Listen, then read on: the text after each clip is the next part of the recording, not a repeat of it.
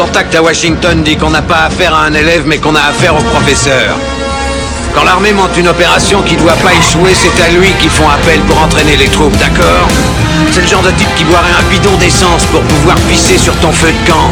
Ce mec-là, tu le largues au pôle Nord, sur la banquise avec un slip de bain pour tout vêtement, sans une brosse à dents, et demain après-midi, tu le vois débarquer au bord de ta piscine avec un sourire jusqu'aux oreilles et les poches bourrées de pesos. Ce type-là est un professionnel.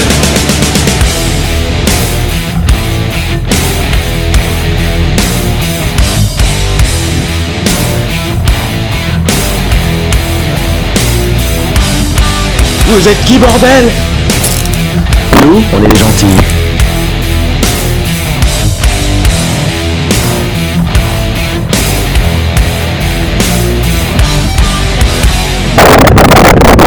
Ce pressentiment. Ce merveilleux pressentiment qu'il va encore se passer des trucs bien crades. heaven. I'm in heaven. And my heart beats so that I can hardly speak. Bonjour et bienvenue dans ce nouveau numéro de Qu'est-ce qui I Avec moi, aujourd'hui, le retour de Gray qui n'était pas là la semaine passée. Comment tu vas mon copain? Bah j'étais en vacances, euh, mais j'ai raté, euh, j'ai raté Rico euh, de Nanarland, mais c'est pas grave, je le revois euh, normalement en 2022, donc je suis pas trop jaloux, même si je le suis un petit peu. Mais non, ça va, ça va, ça va. Ron, va être jaloux. J'ai jamais, j'ai jamais fait de truc encore avec lui. Peut-être, peut-être dans le futur. Ouais, mais ils vont revenir, ils vont revenir. Et, ça a été les vacances. C'était bien court, mais très intense et très, très bien. Cracovie est une très belle ville, je recommande aux gens d'y aller. C'était sympa. Ben les gens, dès que vous finissez l'épisode, allez à Cracovie. Prenez vos billets d'avion, allez à Cracovie, les gars. C'est, vous dites que c'est pour euh, Grave C'est de la part et de vous aurez des trucs. Voilà, vous aurez des verres gratuits. Enfin, n'hésitez pas. euh, bah quelqu'un aussi qui fait son retour, c'est Dantes. Comment vas-tu? Bonsoir à tous, bah, je vais bien. euh, merci Chris de me réaccueillir euh, ici. Euh, j'ai peu, c'est vrai que j'ai Nouveau pas- test. Comment Nouveau test. Non, Ça, mais non, fini, les maintenant. tests maintenant. Non, à chaque fois On m'a que dit tu que ne c'était viens bon la pas, semaine- à la chaque fois dernière tu fois. ne viens pas dans une émission, quand tu Ah, viens on après, on reteste, refait un d'accord. test. Oui. Ok, d'accord. Bon bah je suis encore sur la sellette, alors ok, pas de souci. Euh, bah si j'avais su, hein, je serais venu la semaine dernière pour parler de crocodiles et autres euh, animaux de de zoo. Ouais, oui, mais bon, euh, tu n'as pas écouté l'épisode, on n'a pas parlé de crocodile. Euh, si on Ah, te- Oh là là, le m'a mauvais eu. point. Voilà. Voilà, déjà comment perdre un point. Ah, qui en a gagné un la semaine passée avec ses interventions, c'est Gravelax. Comment tu vas, Ah, Gravelax salut à tous, bah, très bien. Euh, là, je suis très content euh, après les attaques animales. euh, on va continuer à se, à se faire peur. Euh, Plutôt à se faire Les mal. aussi, aussi. Ouais, ouais, dans certains cas. je- aussi. En parlant de se faire mal, les amis, l'heure est grave. Euh, On m'a rapporté aujourd'hui qu'il s'est passé quelque chose dans l'épisode James Cameron. Mesdames, messieurs, écoutez.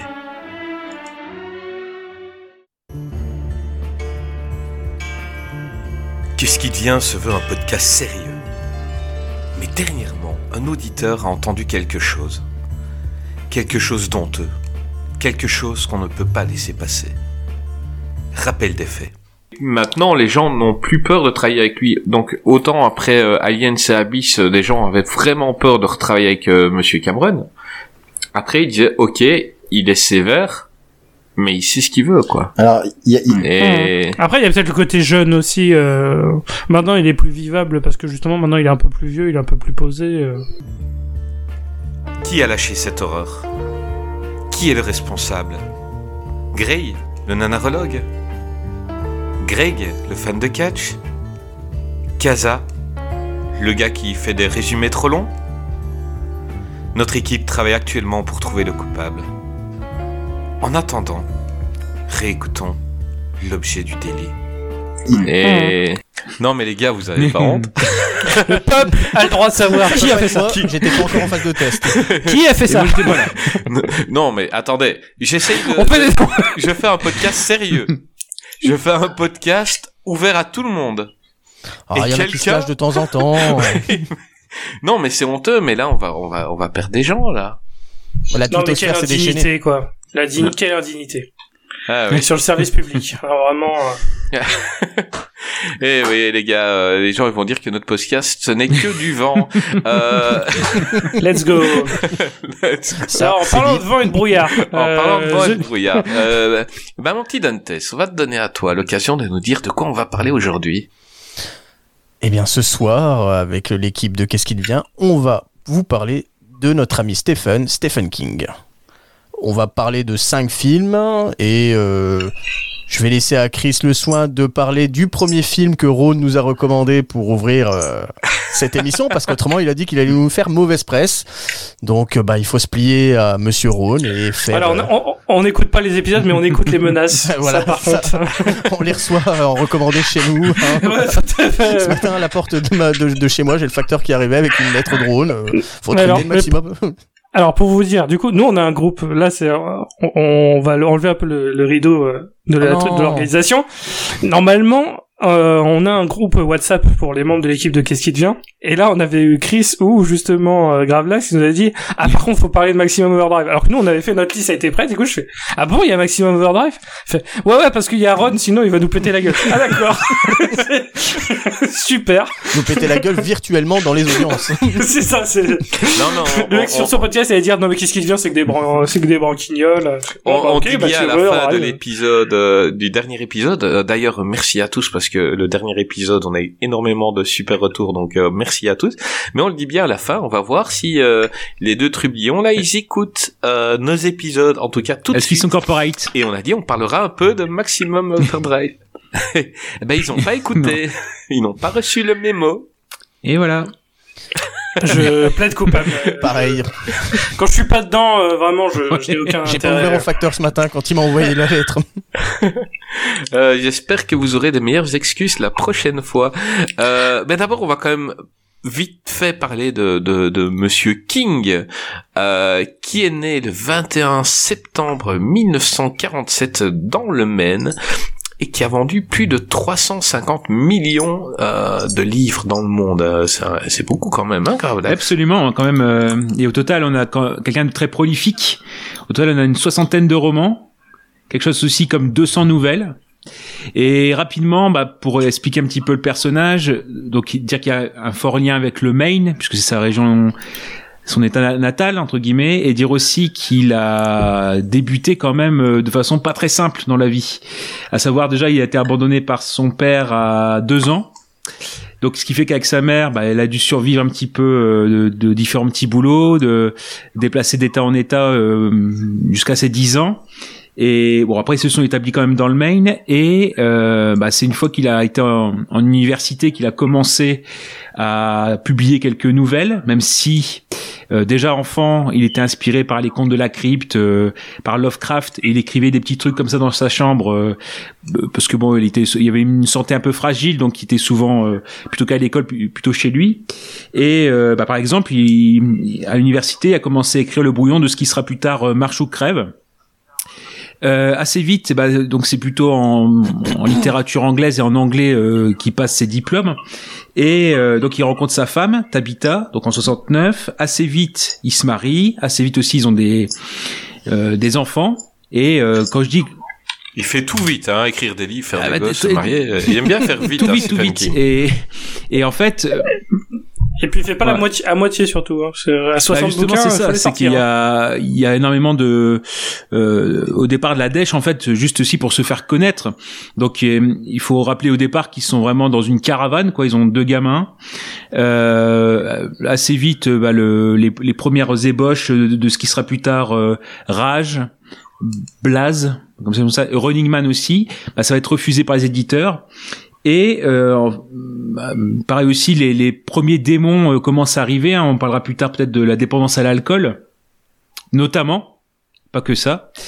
Et euh, en fait, bah, on on connaît l'histoire de comment dire en 72 quand il écrit les premières pages de Carrie, qui sera son premier euh, roman publié, mais euh, où il jette les premières pages à la poubelle et c'est sa femme qui les ramasse en disant bah non, tu as quand même quelque chose d'assez solide, faut que tu développes et que donc justement il, euh, elle le force à, à finir son premier bouquin et qui sera publié. Et ensuite, bah, c'est le début d'une d'une série. euh, il y aura euh, assez vite Salem, puis Shining, et aussi, comme vous dites, bah, vous avez raison, euh, le fait que comme il est prolifique, il est même dépassé.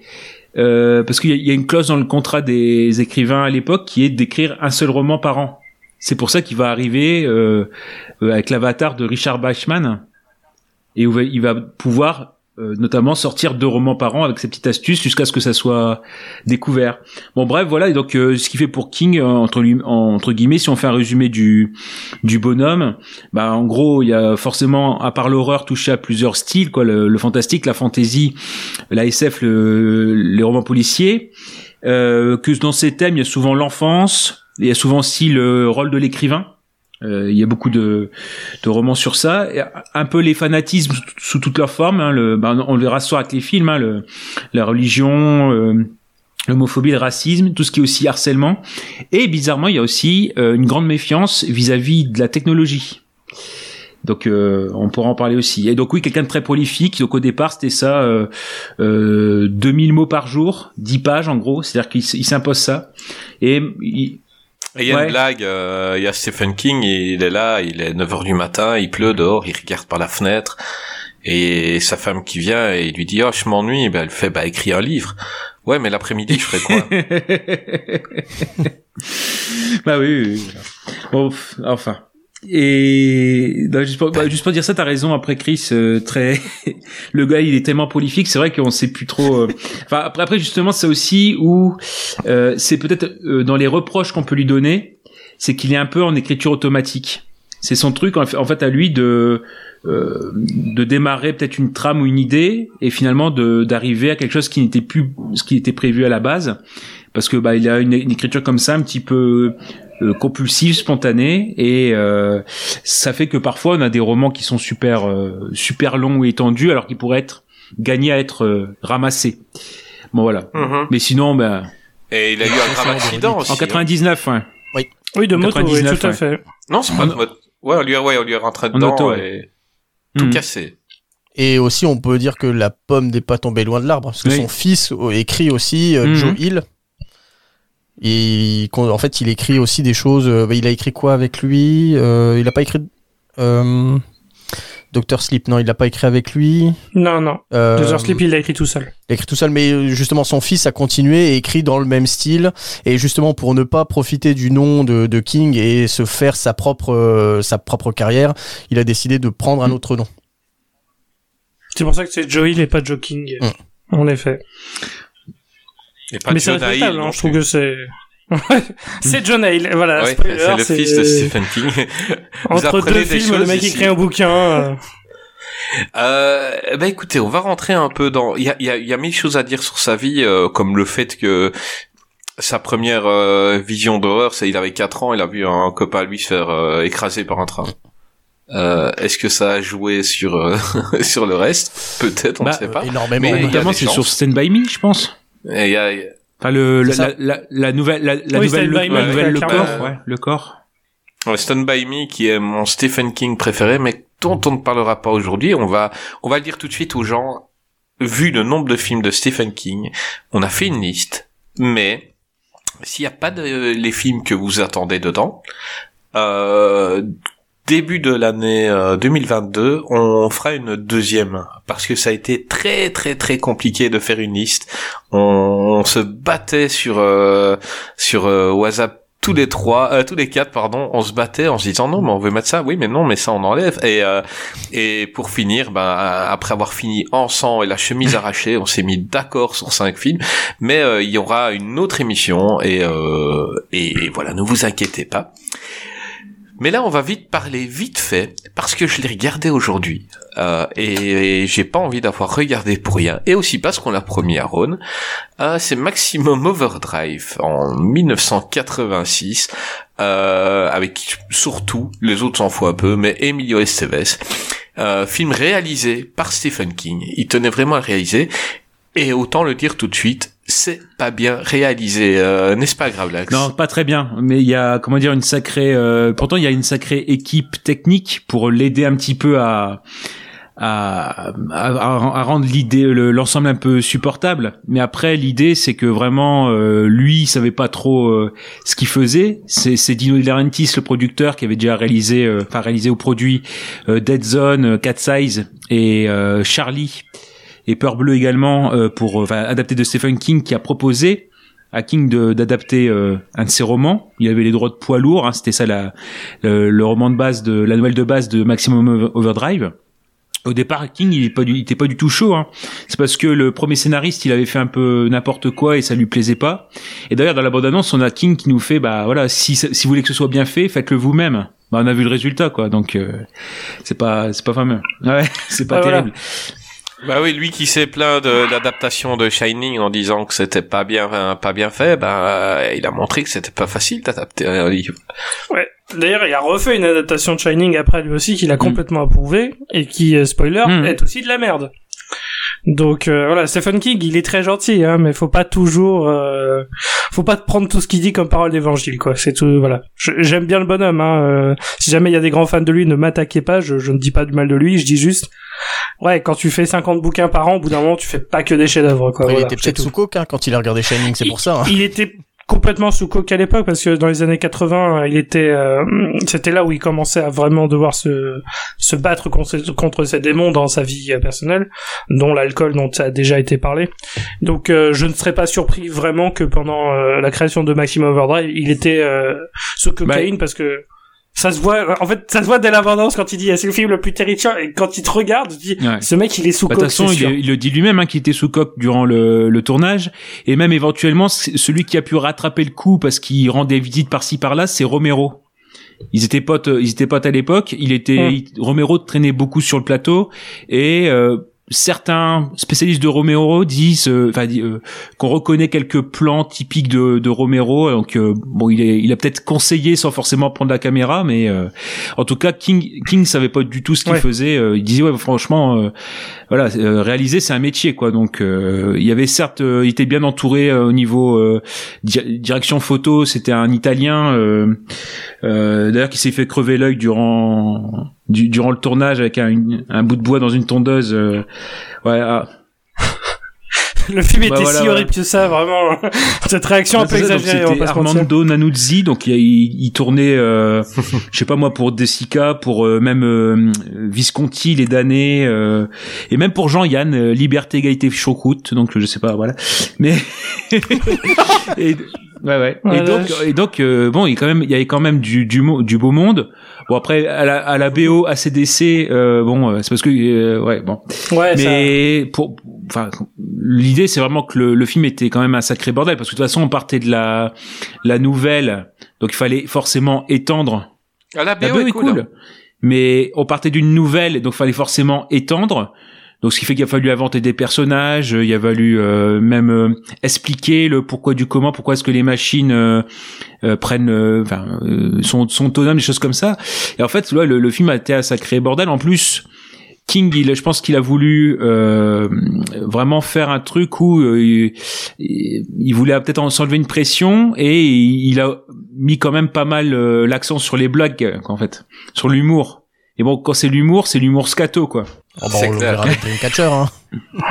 Oui, c'est, ouais. Non, moi, c'est un, c'est un, c'est un film. Euh, j'ai un, j'ai un peu d'affect pour ce film parce que je devais, je l'ai vu, je devais avoir 8-9 ans et et je, je, je, je flippais devant le camion avec euh, la tête verte quand j'étais gamin. Là, je l'ai revu, bon, c'est risible, mais euh, bon, la réal est ultra mauvaise. Euh, T'as des voitures qui roulent à 30 km heure maximum, des fois même pas.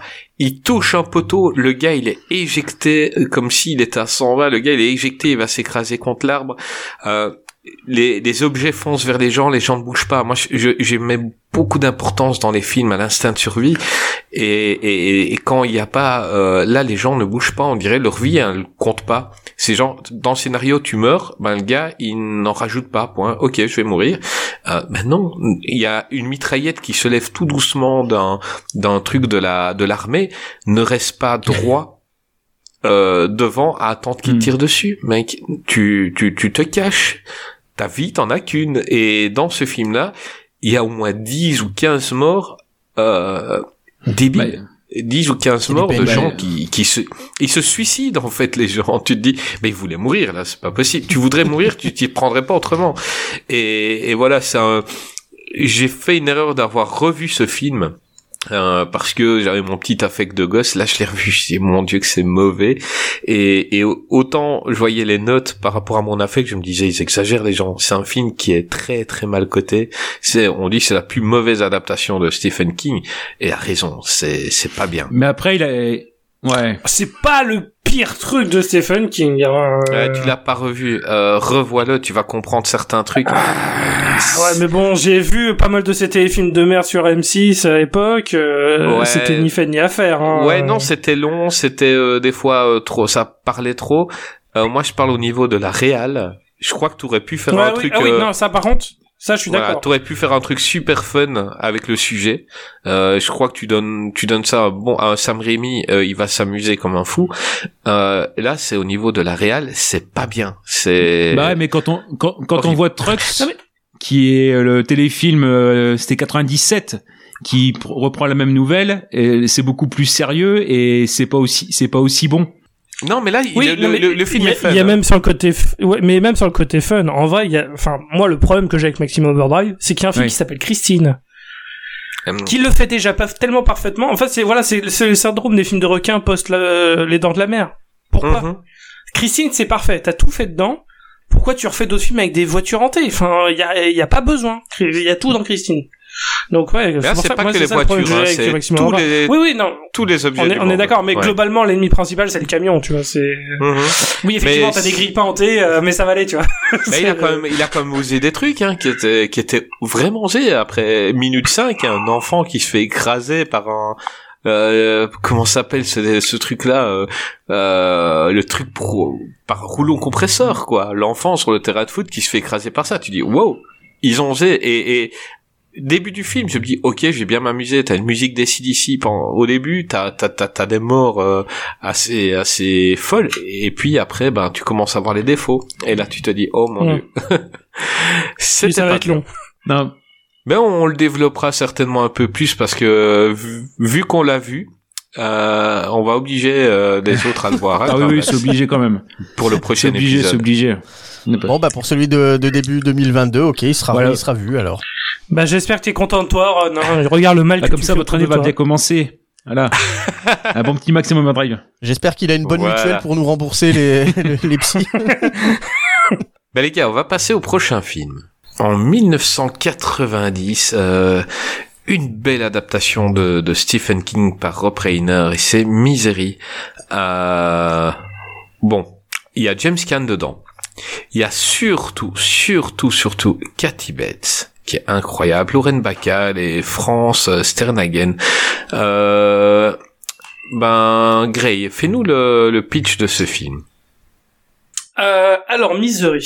Euh, Misery est un film qui parle globalement du de la, la folie euh, qui qui peut y avoir chez certains fans euh, d'une personnalité. Que ce soit là, c'est dans donc là on en a parlé vu que c'est euh, Stephen King, c'est le rôle d'un écrivain, mais c'est ça aurait pu être un acteur, ça aurait pu être autre chose. C'est pas ça, c'est pas le fait qu'il soit écrivain l'important, c'est le fait qu'elle soit une fan euh, obsessive qui soit important. Et du coup, euh, on a un, on a donc Paul Sheldon qui est un auteur qui a, a succès. Le gars, il a une série de bouquins, euh, des, de romances, je crois à l'époque victorienne ou un truc comme ça. Et euh, c'est des grands succès populaires. Et euh, là, il est sur le chemin pour aller euh, publier ce qui est le dernier épisode de ce roman-là, avant qu'il se mette à faire autre chose, parce que lui, il en a, en fait, il en a juste plein, plein le boule créativement Non, de c'est d'un personnage, oui, ouais, voilà. C'est de ce Oui, personnage ouais, ouais, pour pouvoir écrire des de- vrais il- romans, oui, quoi. Oui, oui, il veut écrire d'autres types de, de livres et il en a marre de ce truc-là. Du coup, il est sur le chemin et il a un accident de voiture et euh, il se retrouve en fait dans une euh, dans une cabane euh, qui est qui est la cabane de Annie, qui est donc Kathy Bates et qui est une par merveilleux hasard une très très grande fan de la série de Paul Sheldon. Et du coup pour le, la remercier de son aide parce que lui du coup Paul est bloqué parce que évidemment on est dans les montagnes donc pas de bol il y a de la neige. On est dans les années 90 donc il y a pas de portable messieurs dames donc c'est compliqué pour rejoindre l'extérieur à ce moment-là. Et euh, du coup il va écrire un peu euh, pour euh, pour la remercier. Manque de bol il sait pas que c'est une grosse psy- psychopathe et elle déteste le fait que son personnage favori meurt et du coup elle va se mettre à le torturer. Et lui qui a une une jambe cassée et une épaule euh, aussi, euh, je, je crois que l'épaule aussi est cassée, je sais plus, ou juste déboîtée. Enfin bref. Disloqué. Euh, disloqué, tout à fait. Et ben, il va, euh, il, bah, il va subir le, le courroux de de Annie, qui tout sa folie en fait, tout simplement, qui est trop obsédé par par ce bouquin et lui qui va essayer de survivre dans cette condition euh, un peu dingue. Euh, voilà. Ouais, elle a lu le Et bouquin où il tuait, où il tuait son héroïne et elle lui a dit tu vas ça. réécrire, tu vas tout réécrire, il faut qu'elle vive et tu réécris la suite et elle le garde, euh, elle a kidnappé vraiment et elle le torture en pour qu'il écrive la suite. C'est ça. Et Euh, c'est un super film. Par Bah, contre, j'aimerais bien euh, oui, corriger oui. ce que tu dis qu'elle l'a amené dans sa cabane. Faudrait que tu vois, euh, faudrait que tu revois parce que c'est pas une cabane, hein, c'est une maison. Oui, oui, non mais oui, une oui, petite oui, cabane, oui. une Ah, petite ah, un petit cabanon. Oui, c'est un petit cabanon, un petit truc. euh, Non, non, oui, c'est une belle maison avec un étage. euh, Et qu'on à est dans les corrections, il y a peut-être, euh, moi j'avais compris comme toi, Gray, au tout début, euh, c'est qu'en fait le manuscrit que lui a dans son dans sa valise, en fait, c'est son nouveau roman. C'est-à-dire c'est le ce, ce, ce- ce- Ah, d'accord, c'est déjà en fait après la boutique, elle va acheter le le dernier livre de Misery où Misery meurt à la fin. Mais euh, le, le livre est déjà Hmm. écrit. En fait, lui, ce qu'il a dans son dans, dans sa sacoche, c'est c'est- c'est- c'est- C'est- C'est c'est juste son, truc, déjà ouais, son dans, truc. dans le dans le roman, c'est quelque chose, c'est Fast Cars. Euh, c'est un, un un truc un peu policier dans les années 50, quoi. Voilà. Voilà. D'accord, Mais j'avais compris comme toi au début, je pensais que c'était euh, le. J'avoue que j'y vais au, Ah, au souvenir sur celui-là, donc euh, c'est un peu comme ça que je m'en souvenais, mais euh, Euh, parfait pour euh, la correction. Il y a Je vais pas même être pas tout à fait d'accord Ah, avec vas-y. toi, Gravelax. Euh, elle lit au fur et à mesure le, le manuscrit qui est dans la sacoche.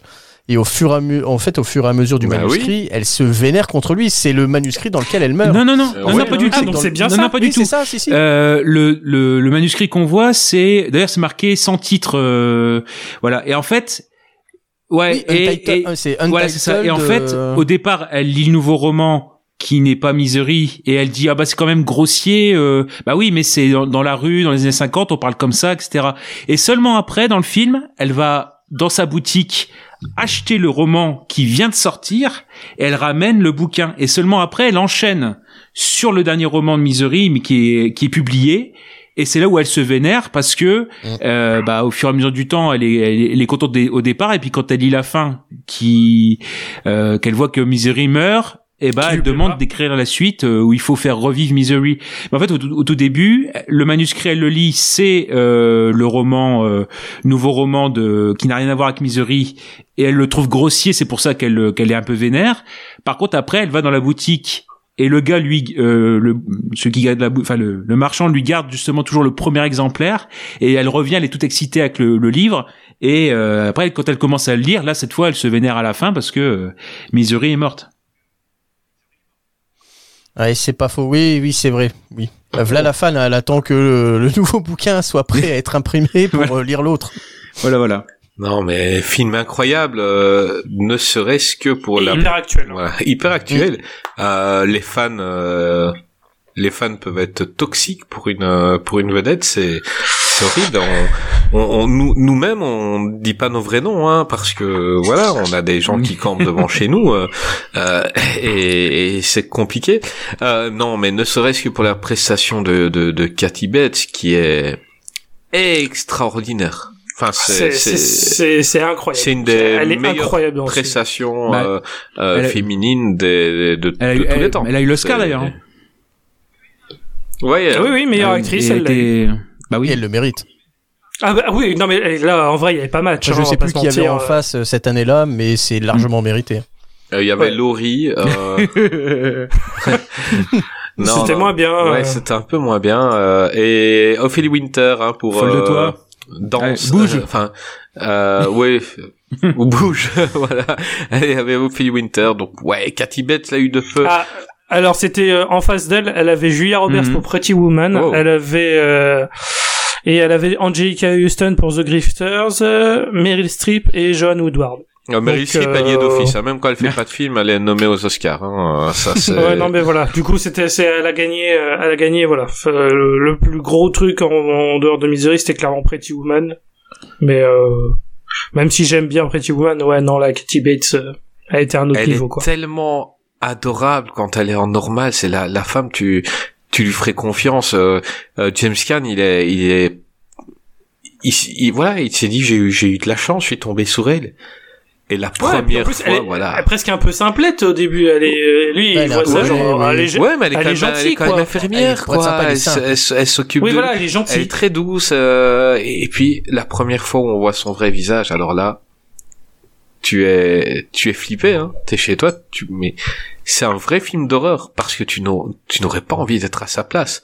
Tu es bloqué sur un lit et tu as, tu as ça qui, qui, qui est dans la maison, quoi. C'est horrible.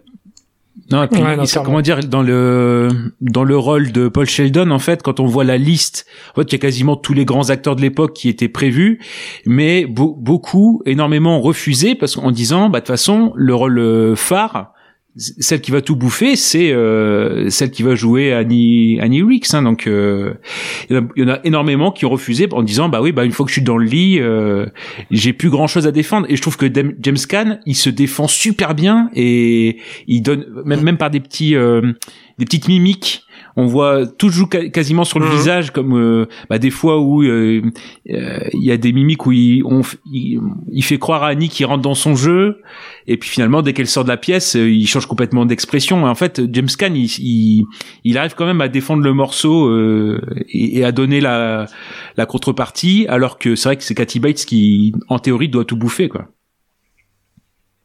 Il y a des scènes où on ressent la douleur Mm. sur son visage. En fait, elle est. Il Je veux pas dire qu'il est habité par la douleur, mais on, on a mal pour lui. Ah, mais la scène phare du film, hein. Mm. La scène phare du Ah film bah, où normalement oui. il devait, dans le livre, il- elle l'amputait des pieds. Là, ils n'ont pas fait ça. Elle, elle lui casse les, les, les pieds avec euh, un maillet. Mm. Mais ça paraissait logique, même l'amputation. Enfin, en- dans la dans la gradation du. Mhm. du- Mais ils n'ont pas voulu ça. c'est les, pas- ouais, c'est les, les producteurs qui n'ont pas voulu. Mm. Euh, Mais euh, oui, mais c'est pas une mauvaise idée, je trouve. Enfin, Ah non, non, rien non, que loin de cassé, là. la scène reste extrêmement puissante, donc euh, l'amputation, je sais pas s'ils auraient apporté quelque chose de plus. Elle est, elle est En vrai, douloureuse, Mais là, hein, ça on dure qu'une le- seconde quand on voit le pied se, se tordre. c'est ça. Euh, ça dure une seconde, puis on, on, on ne reste pas dessus comme on ferait maintenant pour dire regardez ce qu'on a réussi à faire. Là, on voit Et y a une pas seconde et puis on le deuxième. revoit, voilà, et puis on Oui. revoit le visage quoi qui, qui, qui prend la douleur. Mais waouh, ouais, ouais. belle scène. À dire aussi pour euh, par, dans, dans le sens caché de du, du, du roman et du, et du film en fait King il a eu du mal à accepter qu'on adapte ce, ce roman parce qu'en fait il a mis beaucoup de lui-même enfin, de toute façon dans tous les romans euh, les écrivains je suppose qu'ils mettent de même mais parce qu'en Oui. fait c'est plus au-delà du côté euh, fan toxique etc euh, lui euh, Stephen King il voyait en Annie le côté euh, sa dépendance dépendance à l'alcool et aux substances qui l'isolait et le le faisait sentir seul. Bah là, on voit comme quoi Paul Sheldon, euh, il est isolé, il est à l'écart, etc. Et d'ailleurs, dans le roman, euh, euh, Sheldon, il était, euh, enfin Paul Sheldon, il était euh, accro.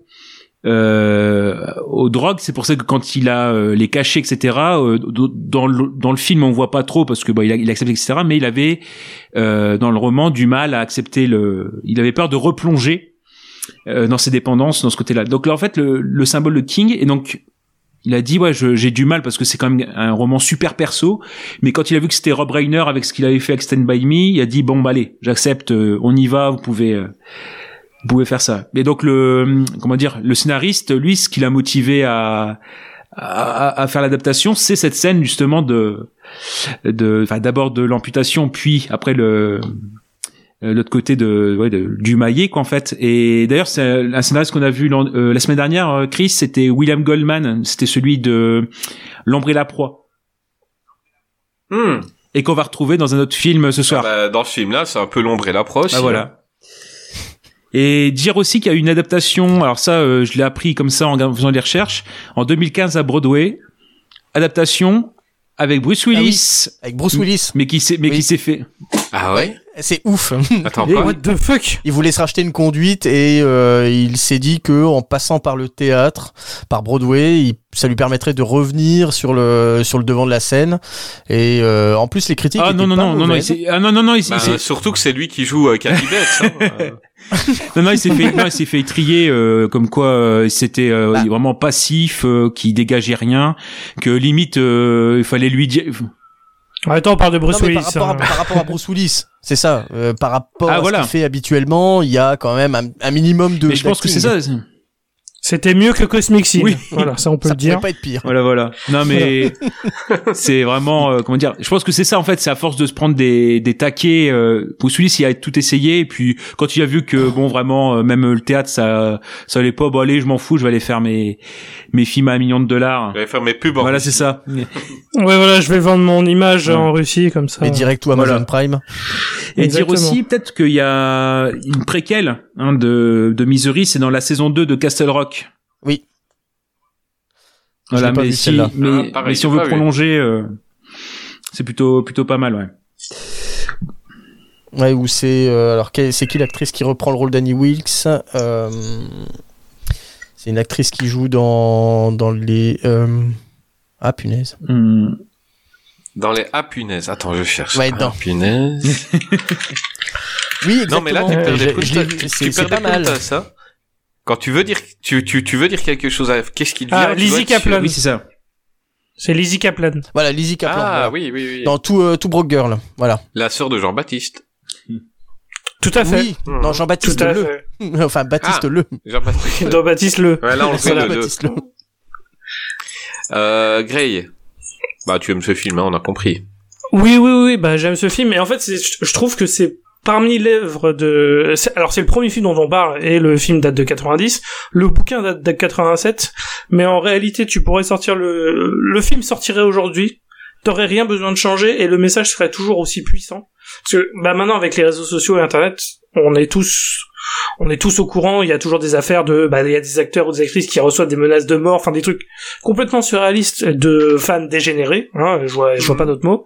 Et parce que justement cet aspect euh, fanatisme d'une licence machin, c'est c'est devenu quelque chose tellement fort, une attachement, euh, voilà, même au, enfin, euh, euh, à chaque fois que tu lis un truc sur Star Wars, t'as toujours du bullshit Attends, comme t'as, pas permis, vu euh, pareil pour le, DC. euh. t'as vu le fan de catch il y a un mois avec euh, Seth Rollins?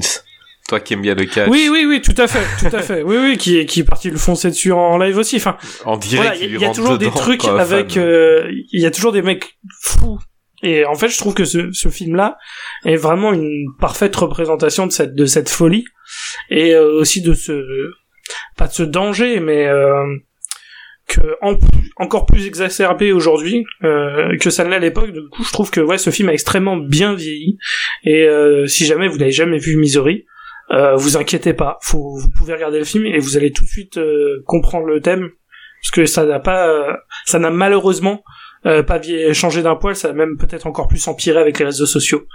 Mais euh, voilà, c'est un très grand film, un très grand film. Moi, personnellement, et c'est c'est film, exceptionnel. un film que j'ai découvert très très tard, tout simplement parce que le, euh, bah, le pitch, c'est le film. Mm. Je vais dire, Ah oui, euh, euh, voilà, quand on te raconte le film, bah, le mec, pendant tout le film, il est sur son lit et il est torturé. Je me disais, j'ai pas envie de le voir, j'ai compris. Et, et voilà, le film ne m'attirait pas, on va dire. Un jour, je l'ai regardé parce que, parce que je l'ai regardé. Ah, on, en parlait. Et là, j'ai été vraiment subjugué, que ce soit, bah, Cathy Bates, la réal, tout.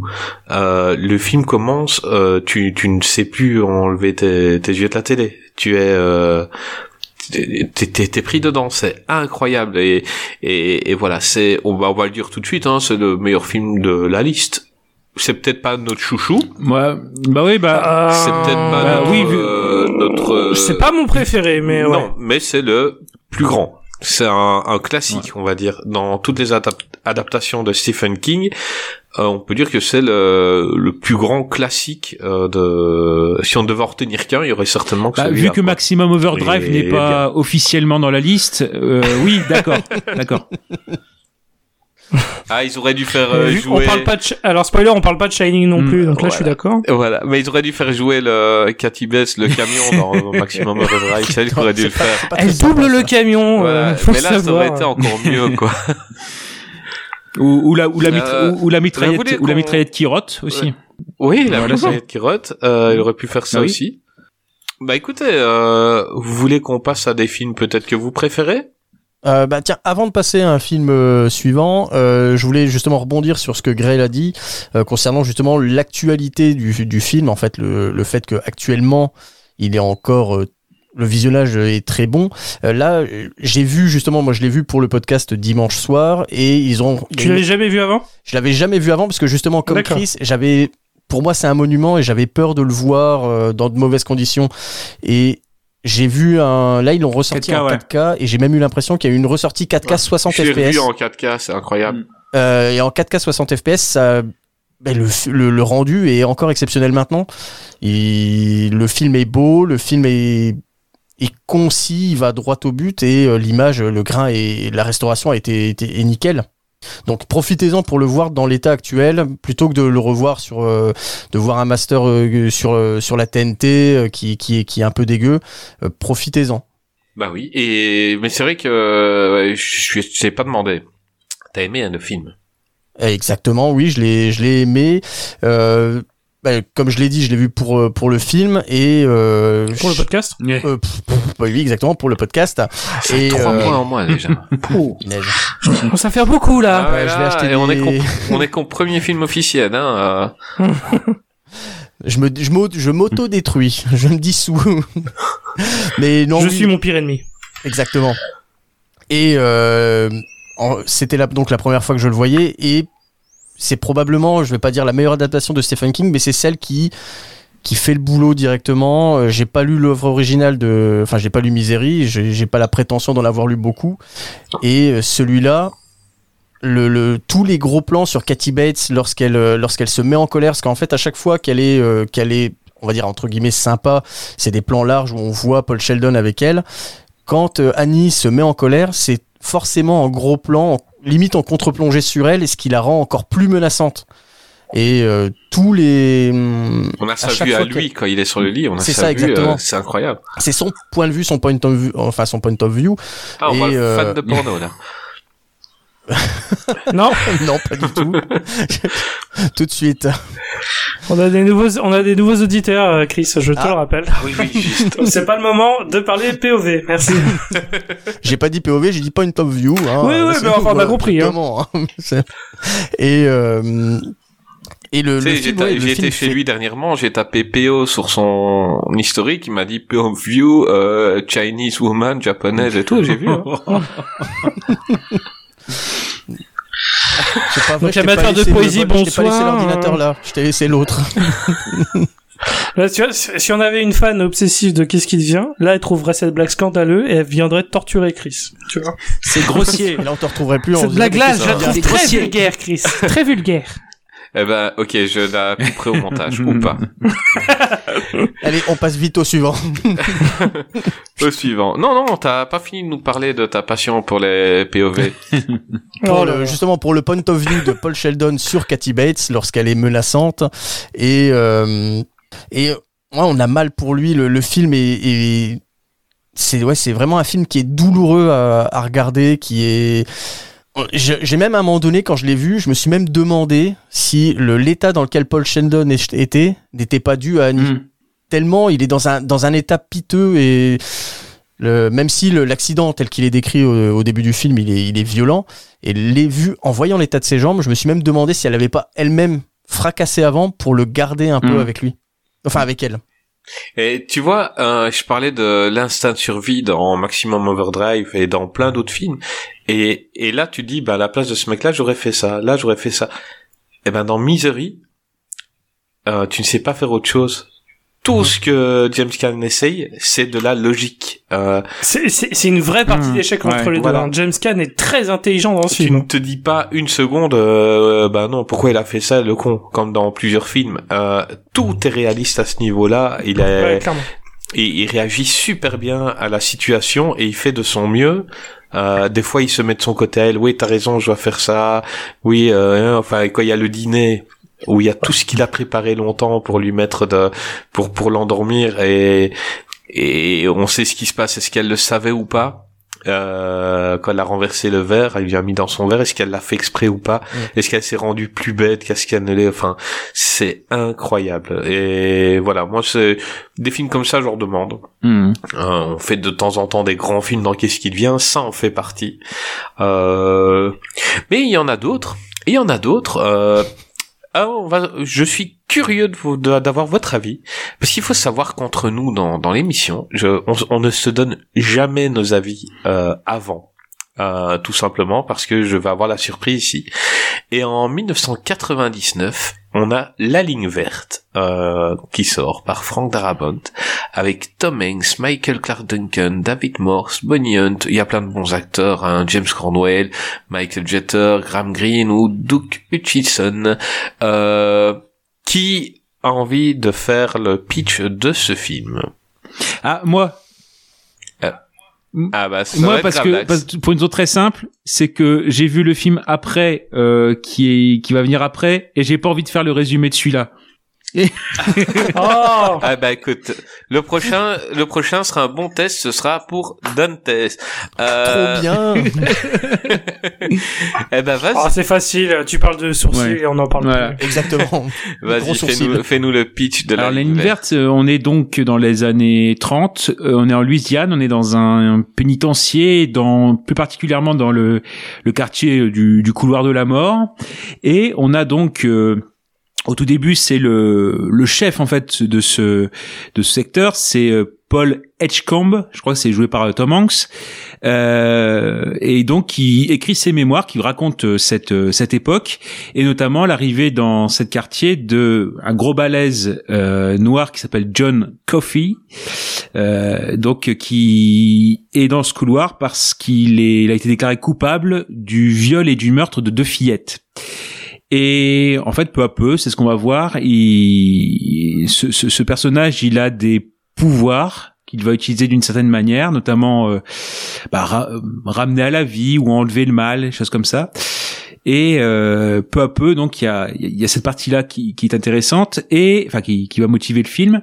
Et surtout, c'est euh, l'autre euh, arrivée, moi qui m'a beaucoup euh, intéressé parce que j'aime beaucoup l'acteur. C'est l'arrivée donc du petit sadique gardien euh, Percy Wedmore joué par Doug euh, Hutchinson que je connaissais pour euh, comme beaucoup pour tout ah oui Fan Tooms forcément Tooms. Et euh, pour moi à la limite euh, donc euh, c'est un peu ce côté là où lui est protégé parce qu'il est dans la famille du gouverneur. Et euh, bah, ça va un peu dérégler aussi la vie de de ce quartier là euh, et donc on va dire comme ça, comme ça en effet, euh, c'est l'idée de euh, euh, comment avec ces deux arrivées et John Coffey et euh, Percy Wilmore, le, euh, bah, justement ce quartier-là va vivre quand même quelques péripéties assez assez importantes. Bon, c'est un film. Bah c'est là que j'aimerais juste avoir vos avis. C'est un film qui est très très très très bien coté. Hein. Euh, on va pas se mentir, c'est un film qui qui sur les les sites de de meilleurs films de tous les temps est souvent dedans. Mais euh, souvent dans le paysage un peu podcastique francophone, c'est un film qui est pas très très aimé. Euh, on t'embrasse, euh, Daniel Bah oui. Euh, euh, mais j'aimerais bien votre avis à vous, Cray. Est-ce que tu aimes ce film? Ça va. c'est terrible. En fait, je suis au milieu. Non, non, en, vrai, j'aime ce film. Je le trouve très bien. Euh, c'est juste que je le mettrai pas dans ma liste des meilleurs films de tous les temps. Euh, ça ça fait un peu le même syndrome. Enfin, c'est souvent le syndrome euh, un peu Casablanca, j'ai envie de dire, où tout le monde le met tellement sur un tel piédestal que du coup, tu fais. Euh, Moi, j'ai l'impression de. j'ai- J'aime bien le film, mais tellement le met, tout le monde le met tellement sur un, sur un film incroyable, parfait, machin, que du coup, j'ai juste ce truc. Ouais, ça va. Et j'aime le film, hein, vraiment, j'ai pas de choses négatives à dire. Alors, c'est facilement le meilleur rôle de Michael Mm. Clark Duncan. Il est, un, il incroyable. Il est Enfin, ça hyper ou dans. Daredevil, hein, je ne sais pas. Ouais, dans, Dans Daredevil, Le Roi Scorpion. Euh, Alors, un, un jour on parlera, euh, un jour peut-être qu'on parlera d'Ardeville Ah, et ce moment-là j'aurais. Et puis dans, Street Fighter aussi, une, dans le 2. Oui, tout à fait. Dans le deuxième, dans la légende de Chun-Li, tout à fait. mais je vais faire une, Non, mais- euh, une Ben Affleck et évidemment qu'il y aura Daredevil. hein. Euh, Parfait, parfait. Trop bien, Bah, ce sera avec grand plaisir. Euh, mais euh, non, il est hyper touchant dans ce film euh, et euh, gros cliché. Hein, je pense que euh, tout le monde a un cœur ici. Oui, je pleure à chaque fois à la fin. Enfin, évidemment, c'est parce que c'est bien fait. Donc, euh, quant à la musique, euh, quand les dialogues, la, la, la façon dont c'était tiré un maximum pour bien tirer. euh, Ah, tu vois bien prison comme il faut. pleurent, quoi. Bah tu oui, dis, c'est voilà, tous des gros durs, ils sont tous en train de fialer, donc euh, C'est ça, mais ça reste quand même des, un film très fort avec des scènes vraiment cultes. Euh, je pense notamment à la fin où il avait justement, euh, bon bah spoiler, où euh, John Coffey affecte le, le le gardien un peu cinglé pour aller tuer euh, Sam Rockwell, qui est dingue aussi dans ce film hein, parce que Sam Rockwell c'est un acteur que j'aime beaucoup, que je trouve hyper sympathique et dans ce film il est parfaitement détestable, donc c'est qu'il fait très bien son rôle. film. Ouais, il est, il est vraiment bon. hein. Bah, de toute façon, Sam Rockwell, j'adore, ce- j'adore Ouais, J'ai oublié de le dire quand j'ai fait la liste des, des acteurs, je sais pas pourquoi, mais euh, mais oui, évidemment, Sam Rockwell, quoi. Ouais. mais euh, mais voilà, grand film, grand film en vrai. C'est juste que je le mets pas dans mon truc des meilleurs films de tous les temps. Non, Euh, il est pas dans les dix les premiers, hein, mais c'est, je veux dire, dans, il est souvent deux centièmes euh, dans la liste des 500 meilleurs films de tous les temps. Euh, parce- Oui. C'est par rapport aux cotes des téléspectateurs et c'est un film qui est, extrêmement Voilà. populaire. Et puis en plus, il passe chaque année à la télé. Et euh, je sais que, enfin, mes, connaissant mes parents, par exemple, eux, je sais qu'à chaque fois ils passent, ils vont regarder. ouais, c'est clair. C'est évident, c'est c'est évident. Ça, c'est un Et moi aussi, si je retombe devant, j'avoue que je me dis ah bah il y a la ligne verte, je vais rester.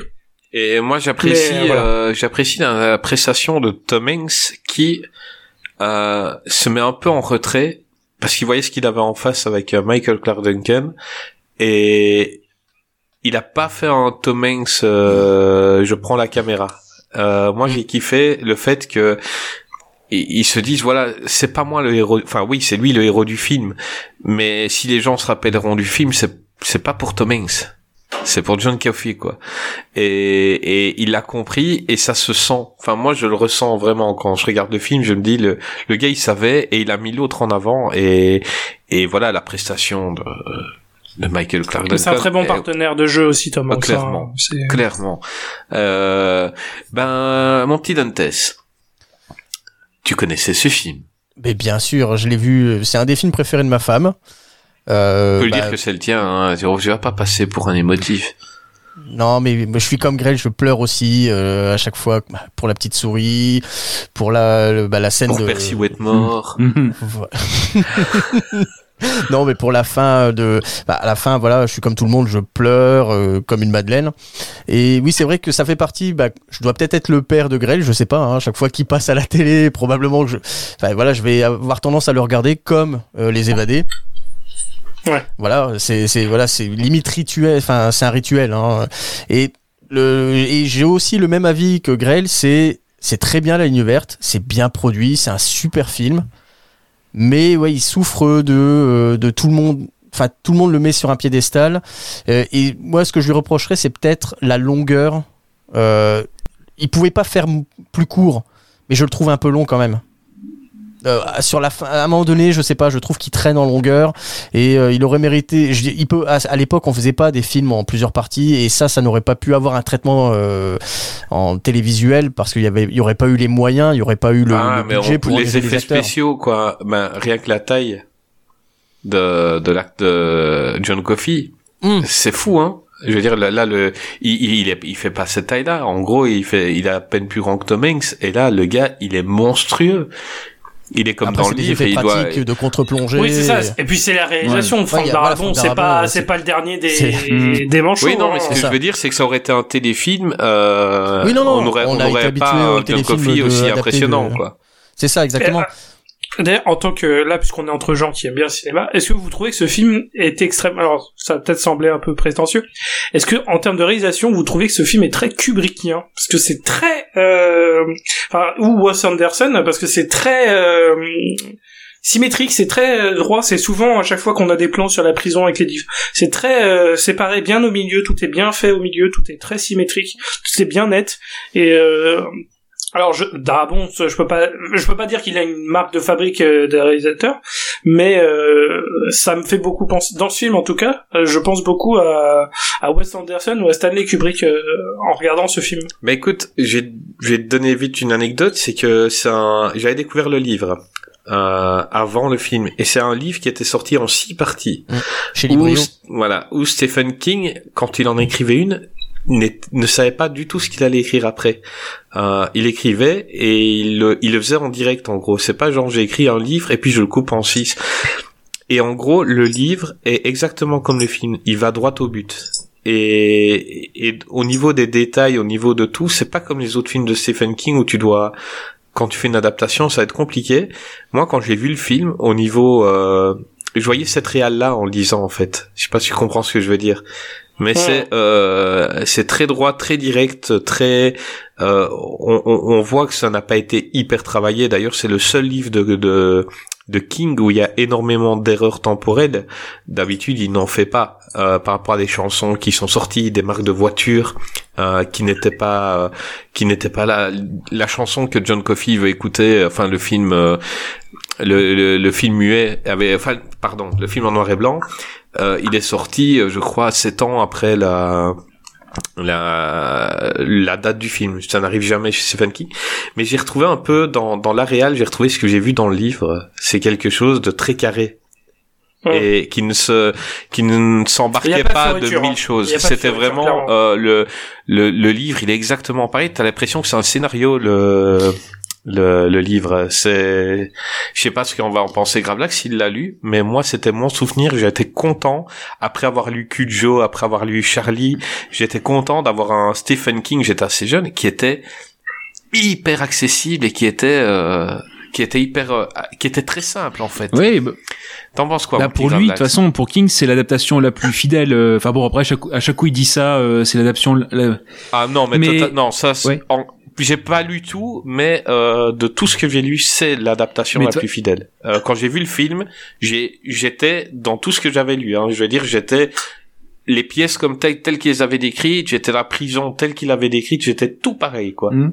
Mais C'est e- extraordinaire. Mais de toute façon, il, comment dire, limite le, le, le projet, la ligne verte, même avant même que les les romans soient soient écrits déjà, enfin les les différents volumes, euh, c'est en collaboration avec Frank Darabont. C'est-à-dire ici, euh, ils ont une, une conversation avant, en disant bah je vais pro- je vais King, je vais euh, je vais faire ça et euh, bah, bah oui donc ils, étaient ok pour euh, entre guillemets bah oui je vais faire je vais faire l'adaptation au cinéma. Darabont il était, il était ok. Donc en fait c'est déjà ça, c'est-à-dire qu'avant même euh, avant même que le livre soit écrit, l'adaptation était déjà au cinéma était déjà déjà en tête. Bah après moi pour ce qui est de, de- du ressenti, alors c'est vrai que c'est un film qui, qui est quand même euh, assez long, mais on va dire que ça. Non, mais la question de Gray est intéressante par rapport au ciné de Kubrick. Ah de Kubrick. C'est Ah, très très intéressant. Alors moi j'ai peut-être un autre truc. Alors je sais pas si si si on voit autre chose, mais sur une toute petite partie, c'est je vois parfois aussi du Lynch. Alors je vais m'expliquer. Je me suis, Ouf. je me suis, Ah ouais, non, je- moi, pas du tout. Non mais je, non mais je m'explique juste sur un point. Juste sur un point, c'est l'électricité. C'est un thème. ça- Oula, ça- ça va bah oui, voilà, non, mais je, je vous dis que c'est vraiment sur un micro point. C'est sur le l'idée de euh, chez Lynch, il y a quand même le thème de l'électricité qui est assez importante, et notamment ici Darabont, l'idée c'était de faire une- de l'électricité une sorte de bête qui se déchaîne. Donc Juste le tout petit parallèle, c'est sur sur ce point-là et ce point-là uniquement. Hein. Après, je dis pas que Lynch il est, il est ailleurs dans le film, mais euh, oui, donc il y a quand même quelques quelques ambitions qui, qui sont là. Euh, après, c'est vrai que c'est un film bon voilà qui, qui est assez long. Bon, la longueur peut euh, peut se justifier plus ou moins. Après, ça dépend ce qu'on ce qu'on veut ce qu'on veut voir dans le film. C'est vrai que moi, la première fois que je l'ai vu au cinéma, bah j'ai je l'ai bien aimé.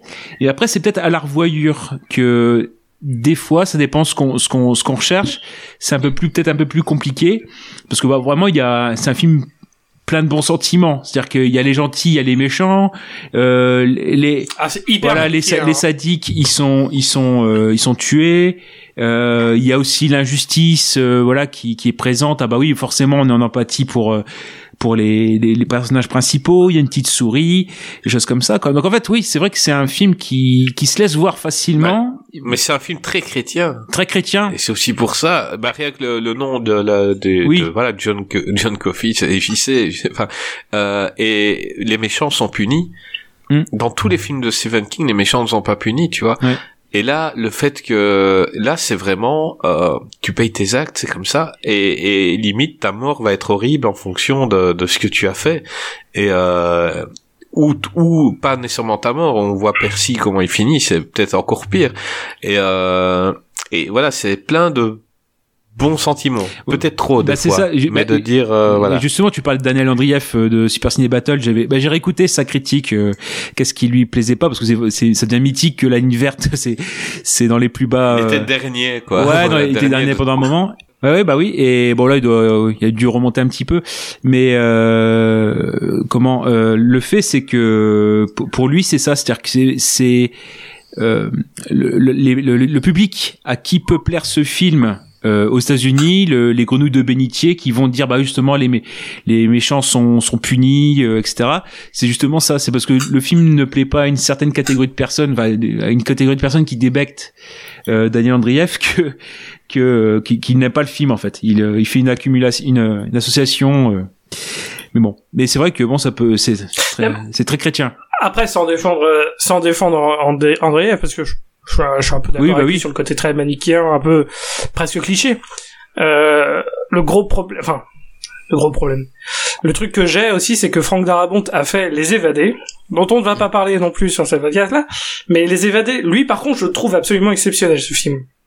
Et du coup, j'ai aussi ce, enfin, ça souffre, il souffre un petit peu de la comparaison parce que du coup, tu adaptes. Je sais que les deux films, enfin les deux films ont- sont pas liés euh, en termes d'histoire, mais comme c'est deux adaptations de Stephen King réalisées par euh, Frank Darabont sur la même décennie, forcément, je, moi dans ma tête, je les associe tous les deux.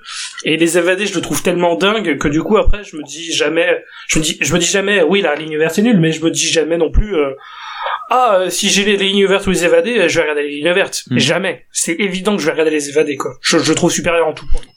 Parce que justement, ces personnages sont un peu plus, euh, je sais pas, je trouve un peu plus fins, un peu plus intéressants les évadés, euh, parce que justement les héros sont pas non plus ultra manichéens, parce que bah, Morgan Freeman dans le film spoiler est euh, vraiment, enfin, ce sont des criminels Mhm. quoi, enfin, ce sont des criminels les gens.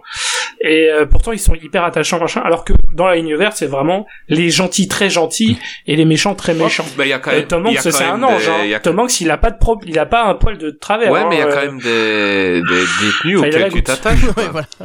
Il a la goutte, c'est le Hein. seul problème. Mais il y a des détenus Euh, auxquels tu t'attaches et on, on, on a tous été choqués par la mort de, De la croix. euh, je sais plus son nom, Delacroix. Euh, alors tout à fait, qu'il tout à est fait. quand même un tueur, mais Mhm. on était attaché à lui parce qu'il était. Oui, et- oui, non, mais en fait, ce qui est, est-ce que ce qui est choquant, c'est sa, la façon dont il meurt ou le fait qu'il meurt? Non, il est. Parce que moi, ce que j'ai de retenu, c'est- avec lui hein, dans dans le truc, ils n'ont pas de Non, Il l'aime bien, je il est sais. très gentil même presque. euh, Non, je sais, le mec est gentil, mais ce qu'on retient de sa mort, c'est le côté horrible de la façon dont c'est fait. Ouais. Moi, s'il serait juste mort sur la chaise, mais bon, il Ah a oui, fait oui, le crime, non, non, mais ça me choquerait moins, tu vois. C'est vraiment le côté euh, horrible Là, c'est et bien pour hyper montrer sadique, euh, parce Percy, que c'est un l'éponge est sèche et machin, et que la scène est horrible. C'est ça qui fait qu'on retient le personnage, qu'on qu'on est triste pour lui, parce que c'est vrai qu'il a une fin horrible. Ouais, mais bon, Mais c'est quand bon. même lui avec la souris, c'est c'est lui qui a dressé la petite souris et que toutes les scènes Oui, avec la souris, c'est avec lui. Donc le gars, on s'y attache un peu. Euh, ce serait un sûr, autre qui un autre euh, qui serait mort comme ça. On aurait dit bien fait pour sa gueule. Euh, là, on a été euh, on a été touché quand même euh, parce que c'était lui et voilà il, comme Kofi je crois que Kofi dit de lui qu'il est pas si mauvais un truc comme- enfin je sais plus mais euh, mais voilà mais euh, je sais pas quoi penser de ce film parce que j'ai- c'est un film je l'aimais bien je l'ai vu une fois et j'ai plus envie de le revoir Bah voilà. euh, Ah, mais ça, c'est pas un film euh. qui, ouais, c'est pas un film avec plaisir. Enfin, j'avoue, je l'ai vu peut-être deux fois dans ma vie. Euh, je sais pas si je le reverrai un jour dans ma vie, hein. Il est bien, mais. Bah moi je voudrais Voilà, le montrer à bon. ma fille je pense hein. c'est un film que j'aurais envie de regarder avec ma fille pour rentrer dans le fantastique mais euh, Clairement, il y a pas, euh, il y a pas de problème Voilà. film. C'est juste, ouais, c'est mais c'est pas un c'est là a où je me dis est-ce que c'est un grand film pour moi? Parce que j'ai trouvé que c'était un grand film mais j'ai pas envie de revoyeur quoi c'est Et le risque, c'est d'en faire euh, un très bon film pour ta fille et qu'il descende dans ton estime à toi. Mm. Il y aurait une bah voilà. transmission de bons films. Ah, passage de ça, ça pourrait être une bonne série. Euh, c'est un film qui est, si un jour ils font un remake, ça pourrait être une bonne série en six épisodes comme les bouquins. Ça, Oh, comme les non. Ouais, non, Non, comme mais les comme les- bouquins. Ah, comme les arrêtez de vouloir des remakes en série, les gars. Vous avez vu Under the Dome Non, Vous voulez bons, Non, mais après, bien produit. On parle de bon, ça pourrait être un Oui, bon. mais, euh, Maintenant, Non, non, non. on fantasme Le film est très bien. on fantasme toujours sur euh, on peut faire un bon et on est toujours déçu, mais Mais- on, on, on garde toujours l'espoir d'un jour. Un En plus, bon tu l'as dit que l'adaptation est très bien, donc en vrai, est-ce qu'il y a besoin d'une autre adaptation? Non, c'est juste parce que nous, nous, on est, on est euh, trentenaire ou quarantenaire, et euh, il y a des fois, moi, je suis pas contre un remake parce que nous, on s'est approprié une une œuvre. Mais des fois, je me Je dis, suis pas contre des remakes non plus. mais, mais voilà, je me dis que des jeunes. faut des remakes de mauvais films ou des remakes de films qui Un ont une bonne idée et qui est mal exploitée. ouais, tu mais vois. personne ne fera un remake d'un mauvais film. C'est pas vendeur. Non mais tu peux faire des remakes de films qui ont une bonne idée, qui sont mal exploités. Moi par exemple, le- un exemple parfait, je n'aime pas du tout le film Event Horizon. Hmm. Par contre le jour où ils font un remake de Event Horizon, mais je serai le premier en salle parce que un vaisseau spatial hanté, l'idée est trop géniale. C'est juste que le film est nul. Ah non, Alors le que film la il ligne est pas verte, le nul. film est très bien. C'est comme si tu disais que euh, c'est comme si tu disais, ah tiens, on va faire un remake à Citizen Kane. Quel intérêt? Il y a pas besoin, enfin, le film est parfait, il y a pas besoin. Non, la- verte, moi je vois il y a pas besoin de faire un remake de verte, c'est très bien. L'intérêt, il est juste euh, pour pas qu'une œuvre elle meure, tout simplement parce que quand tu auras des enfants, quoi, tu vas comprendre que les enfants sont dans. Il faut que ça aille un peu plus vite et il faut qu'il y ait des belles images. Maintenant, Ouais. quand tu montres, un, nous on est on est cinéphiles, donc ça nous dérange pas de voir des des, des films euh, de, des années 75, euh, mais il y a plein de gens, tu vas vouloir leur montrer la tour infernale ou des oiseaux. Même des mecs de 30 ans maintenant, ils vont décrocher tout de suite parce que l'image est trop vieille. Et Ah, mais je veux pas leur montrer. mais non, je veux pas leur montrer les oiseaux, c'est chiant. non, mais, mais, euh, c'est chiant les oiseaux. Moi, je trouve chiant les oiseaux. Harry, Et Hitchcock, euh, c'est pas celui-là, c'est pas celui-là que je montrerai de Hitchcock. Ah, hein, euh, vraiment pas. c'est c'est peut-être le film préféré de Rico de tous les temps. Mhm. Ah ouais? Ouais. Et, et Ah bah écoute, la prochaine fois que je le vois, je lui en parlerai, mais alors là. si on fait une émission numéro 2 Il y a comme celle qu'on vient de faire, c'est aussi pour parler des oiseaux parce que Eh ben, on fait les oiseaux versus Birdemic et je suis sûr qu'il sera de mon côté à ce moment-là. euh, est-ce que vous avez encore quelque chose à dire sur la ligne Ouais. Oui, juste di- dire euh, deux choses sur le pas sur le casting, mais le euh, que pour Tom Hanks c'est une re- c'est une revanche par rapport aux évadés parce qu'il a il devait faire le rôle de Tim Robbins de Andy Dufresne, mais il était occupé par euh, Forrest Gump. Donc c'est un peu il y a ce côté-là et dans Ah, ça va, Ouais, c'est il y a c'est vraiment un pire, problème c'est de pas- il blanc. fait pas de jeu hein. contre le volcan quoi. ouais c'est pas c'est c'est c'est- Ouais, c'est- voilà, c'est- ça, c'est Ouais, pas, c'est- euh, c'est pas, non, je vais refuser Matrix parce que j'ai Bad Boys 2, Ouais, voilà. tu vois. c'est- Non, ça bah. Non, c'est euh, Will Smith qui a refusé euh, Matrix pour faire Ouais, ouais. euh, Wild Wild West. Ouais, voilà. C'est- ça, c'est c'est une pire, hein, connerie. encore Là, un- Ça, c'est une connerie, effectivement. Mais bon, refusé pour Forrest Gump, ça va, c'est pas comme s'il avait pas eu d'Oscar et plein de pognon. Ouais, et puis quand il a quand euh, le rôle de Luigi dans Super Mario Bros lui est passé sous le nez aussi, euh, ouais, il, il t'a il un il était un peu dégoûté. Et juste dire, dans, dans ce qu'on a, ce à quoi on a échappé, euh, c'est pour John Coffey, celui qui était euh, prévu éventuellement à part euh, Ving Rhames, c'était Shaquille O'Neal. Danny DeVito. Shaquille O'Neal. Shaquille O'Neal. Oh putain. Oula. Donc imaginez. Par contre, Vin Grimes, Ouais. Vin Grimes, ça aurait été très bah bien. voilà. Shaquille, à mon avis, c'est pour pas faire de- d'effets spéciaux. Bah tu voilà, vois. de, Ça y est, qu'il a voilà, taille le mec, normale. Il, est- il a la taille de John Non, mais Coffey. Shaquille a refusé et il s'est dit que le film avec, où il allait jouer le génie, Euh, euh, Shaz- Kazam, là. Shazam, elle est Shazam. mieux, ouais. Ka- Kazam. Kazam, ouais. ouf, Oh là là. Ah, et puis il réclamait une scène de basket dans la cour de la prison aussi, c'est pour ça. Ouais, voilà, Shaquille, Shaquille O'Neal avait trop de demandes. Ouais, bon, ouais, clairement, ils ont Il fait le bon choix. John parce que Shaquille- Basket. Mais Vin Grimes, euh, ça aurait pas été un mauvais choix de casting, hein, très clairement. Ben, on- beaucoup les ont souvent confondus, hein. Euh, Hmm. Lui et Vin Grimes, euh, et... Il y en a un qui est dans un film de zombies que j'aime beaucoup, et l'autre, il est dans Daredevil, quoi. voilà, on peut dire Ah, je ça. me souviens de la scène dans le TGV dans Mission Impossible avec Michael euh, Clark. Elle était bien. Je me rappelle dans Friday, quand il y a Vin Grimes qui arrive dans son vélo. Non, moi, Vin Grimes, c'est bien dans Piranha. Oui. C'est vrai. Dans Piranha, quand il rentre avec la, quand il rentre avec la, la, le moteur de, avec l'hélice. Tout à fait, et alors qu'il se fait bouffer les jambes et qu'il est en train de tuer les piranhas avec le moteur d'hélice, mais c'est ça Vin Grimes est trop voir. ba- est badass, hein, il est trop Ah cool. bah, il y a dans le 2 aussi, Piranha 2 avec son, oui, avec ses- sa, sa jambe en, en fusil. fusil en euh, titane. en Ah, vas-y, c'est du titane, tu peux y aller. J'ai aucun souvenir de Piranha 2, mais aucun. C'est pas grave. Mais oui, mais justement, C'est pas grave. j'ai juste un souvenir d'un moment, une tête qui vole euh, Ouais. et, et qui retombe et qu'on essaye de nous faire un vague effet 3D.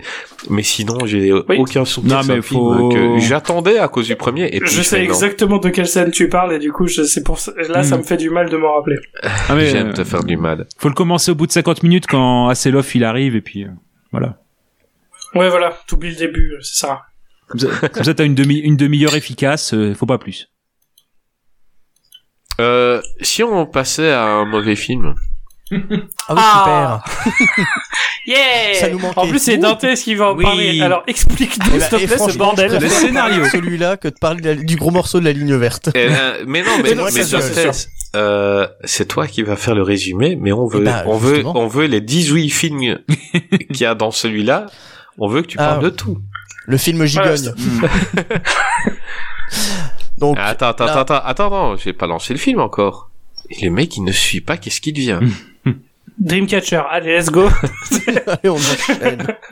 Et donc en 2003, Laurence Kesdan arrive avec un film qui s'appelle Dreamcatcher ou L'attrapeur de rêves au Québec avec euh, Morgan Freeman, Thomas Jane, Damien Lewis, Jason Lee, Timothy Olyphant que j'adore, Tom Sizemore et Donnie Wahlberg. Euh, eh ben Bon, on est d'accord, je crois qu'on va rigoler en parlant de ce film. Euh, De ces que films. De Ou films. pleurer. ou pleurer. C'est un, oui, c'est film parce qu'il y en a 10 000 en un. Quand, quand tu te rappelles de ce film-là, tu, tu te dis, j'ai j'ai vu un, deux, trois, combien de films j'ai vu? Parce qu'il y a tout. Euh, mais c'est euh, notre copain Dantes qui va faire le, le résumé de ce film. Vas-y. Ah, ça va être difficile, hein, parce que là, on est face à un menu maxi best-of. euh, C'est le un melting pot de tout Stephen King dans un seul film. Donc, euh, on suit une bande de quatre copains qui, euh, suite à un accident grave euh, d'un des membres de la bande, se retrouvent dans un chalet pour bah, leur réunion annuelle. Cette réunion se passe pendant malheureusement pour eux, une invasion extraterrestre et ils vont devoir faire face à cette invasion extraterrestre grâce à, est-ce qu'on peut appeler ça le Shining? C'est complètement C'est le Shining. complètement le Shining qui leur a été, euh, qui leur a été, comment dire, donné par un de leurs potes d'enfance, euh, de Ditz. Et euh, on y donc on les suit dans cette invasion face à Morgan Freeman gros sourcils. Parce Mm. que ça c'est un truc qu'on peut pas louper pendant tout le film. C'est ses sourcils proéminents et très longs. De Euh, qu'il ne peut faire qu'un métier, c'est guider des avions avec des lumières. Ah, non, c'est pas ça, vrai. Il peut être fait. chanteur dans les New Kids on the Block. Parce que Denis Ah oui. c'est joué par Donnie Wahlberg aussi. aussi. oui, bah, c'est pareil. Après, c'est Donnie Wahlberg, je lui demande pas de jouer des gens intelligents non plus. Quoi, les New Kids on the Block qui guidaient les avions? Non, non, non, non, mais euh, c'était une vanne par rapport à un ancien épisode. Que tu n'as pas écouté encore, mais il faudrait que tu écoutes un peu l'émission dans laquelle tu as été engagé, Mais non, bordel. il a raison. Mais bordel J'ai écouté celui sur euh, The Rock, qui était très bien. Ah, bah j'étais dedans, donc je suis d'accord c'est pour ça, c'est Greg qui a fait tout le boulot. Non, mais tu dois écouter celui sur euh, Kip Myers. Mais si, je l'ai écouté. Eh ben, Eh ben, c'est dedans qu'on a fait une vanne sur les mecs qui guident les avions. Mais Ah, c'est pas grave. Et c'est c'est à la fin J'ai pas fini. bon, bah, on arrête tout de suite et puis j'y vais là. On reprend dans, dans, dans 30 minutes. Kip Myers. Kip Myers qui a refusé de jouer dans Dreamcatchers. Et il était dans, dans un des quatre, euh, il a Et refusé. il a eu bien raison. Il a Ouais. eu bien raison. Il Bon faisait mouvement pas la, la doublure du verre extraterrestre Tout à fait. Non, c'était le, euh, Il fait- il fait- le marchand automobile Ils les qui draguait. Ouais, il peut tout faire, Kip Ah, et tout. Euh, bah vas-y, continue ton résumé, parce que là, on est dans un, un des films. Dans un des films, voilà, sur euh, la bande de quatre copains. Donc, euh, pff, alors, on suit un moment de... En fait, euh, donc c'est les quatre Et copains. On t'ennuie, faire un résumé de cette merde, ça va pas être possible. Mais non, mais c'est- c'est c'est compliqué parce qu'en fait, c'est tomber. voilà, c'est une bande de. En fait, c'est Stand By Me chez les extra- chez les Langoliers. En gros, c'est ça. Ouais, si ça aurait été un film français, il serait appelé comme ça. Stand By Me chez c'est- les Langoliers. Et c'est le titre québécois. hein. Stand By Me Les chez les Langoliers. Quand Les bronzés sont télépathes. ah oui, d'accord. euh. Euh, non, ouais, oui, les bronzés font du ski, ils sont télépathes. Ah oui, c'est ça. Le fameux troisième opus. euh, Ça reste toujours meilleur que le vrai troisième opus. Ah, c'est vrai qu'il Euh, manque. bah, sur une échelle il manque de-. Sur une échelle de, de caca tout simple à grosse diarrhée, tu le places où, euh, Ah. Dantes? J'aime bien ce film, malheureusement. Pardon C'est- J'aime bien ce caca. Non mais premier degré ou Non, Premier degré, second non, mais voilà, je, je le prends comme un, bah, comme un menu maxi best-of. Voilà, il, ça, ça, ça rassasie un petit peu. Puis après, euh, non, après j'ai- j'aime ce film parce que je l'ai vu au cinéma. Ça me rappelle mon, mon adolescence. Voilà. Oui, vu j'ai- au j'ai été jeune à un En moment donné, je suis 2003, allé voir allé de la voir merde. ça? Donc t'es une des trois personnes qui a été voir ce film au cinéma. Non, 4, il y avait mon frangin avec Ah. moi. C'est important. donc donc tu, tu, tu, tu le places bien, tu aimes ce film alors Non, mais je l'aime comme un mauvais film. Je l'aime comme Tu un préfères nanar. la je ligne l'aime verte. comme un... Non, mais dis-le. c'est un nanar à gros budget. Hein. Ouais, ouais. C'est ça. Mais après, je, moi, j'y vois des, des- En fait, je lui donne des qualités. Alors, les effets visuels sont vraiment au ras des pâquerettes. Euh, Morgan Freeman cabotine à fond. Mais j'aime bien, en fait, j'aime bien cette, euh, cette histoire des, des bandes de potes. Damian Lewis joue sur, enfin, j'aime bien quand il joue le mec, euh, enfin, Monsieur Gris, quand il est complètement, euh, complètement coquet, enfin, il est pas coquet, mais quand il est complètement zinzin, quand il part dans des, dans des monologues euh, bipolaires euh, avec sa, la deuxième personnalité. Le seul truc que je regrette, c'est bah, tu as dit que t'aimais bien Tim Oliphant, et j'aime bien Tim Oliphant moi aussi. Et euh, c'est sa mort un peu expédiée euh, dans, dans, dans le film. Euh, toutes les scènes, il y a des scènes mémorables. La scène, par exemple, quand euh, il appelle, euh, bah, il appelle Jonesy au téléphone avec le, le, le flingue de de Clint, non, c'est John Clint Wayne. Eastwood, de John Wayne. Cette scène, elle est surréaliste.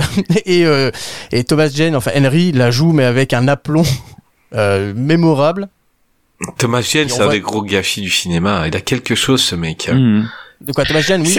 Ouais, c'est- c'est un bon acteur, mais il a eu, Et il a juste une en fait, mauvaise il- carrière. Ouais, c'est un gâchis. il a des erreurs de c'est- parcours. Je, je, je, je kiffe ce mec et je et en plus euh, j'ai vu les reportages sur lui où il va voir euh, donc il, il adore les bagnoles et et euh, il y a eu des reportages où on le suivait à travers les États-Unis. Le mec a un capital sympathie énorme énorme dans la vraie vie et, et quand tu vois la carrière qu'il a eue tu te dis mais quel gâchis il, il y a des gens moins bien qui qui ont fait mieux quoi je comprends pas Il va y avoir pas mal d'actes manqués. euh, Je crois qu'il a, il a refusé le rôle de Tom Hanks dans, euh, dans La Ligne Verte. il y a des chances Il voulait absolument faire le Punisher avec John. Travolta. Moi, je Ah peux pas, j'ai Punisher. mais je le trouve cool dans le Punisher j'aime c'est un- c'est une grosse merde le rôle film. est bon, le film, le rôle est bon, le film est Voilà, le film est mauvais, mais euh, Mais le choix de casting est bon, je suis Thomas d'accord. Jane, il est super cool dans le film. Euh, euh, mais bah, toi, là- Gravelax, donc Oui. On a on a on a quelqu'un on- donc on a quelqu'un qui qui défend ce film. Est-ce que tu vas le défendre? Je me fais l'avocat du diable. Hein. Non, mais je sais pas. Non, en vrai, je vais le défendre aussi. Ouais, ouais. Attends, Non, mais pas pour les mauvaises Ouais, voilà. toi t'es nanarologue, donc c'est Oui, voilà, c'est tu pour ça, c'est pour ça que c'est pas pareil. Donc écoute Ah, non, Gravelax, mais- qui sera sans doute la voix de Non, la mais c'est un raison. dé- ouais, voilà. Le film là, c'est un désastre sympathique, mais combien de fois, euh, enfin, moi je sais pas, j'ai pris quelques notes, mais euh, celle qui est revenue le plus, c'est ouais, mais quel bordel sans nom, quoi. C'est vraiment, il y a, je comprends, je comprends vraiment. euh, Enfin, on passe à euh, comment dire, rien que les cinq premières minutes, l'exposition des quatre personnages, ça fait déjà quatre films. Enfin voilà, Thomas Jane qui qui est le psy qui arrive à, à comprendre assez vite le, le problème de son patient par télépathie. Voilà, le patient se barre parce qu'il a peur. euh, il, me, il va, il a de se, enfin, il va pour suicider. Euh, et puis non, d'un seul coup, non, il y a pas de problème, on passe à autre chose. Mais en fait, ça, c'est ce film-là. Il y a, c'est un bordel son nom parce que finalement, même Morgan Freeman, euh, il faut attendre 40 minutes pour qu'il pointe son nez. Il y a déjà 40 minutes de film qui sont passés. Et, et c'est seulement là où on, on, on rebarre, on se rebarre sur un film sur les extraterrestres, quoi. Donc c'est, c'est, c'est un bordel sans nom, ce film-là. Donc, euh, oui, euh, C'est Crocodile Fury ce film.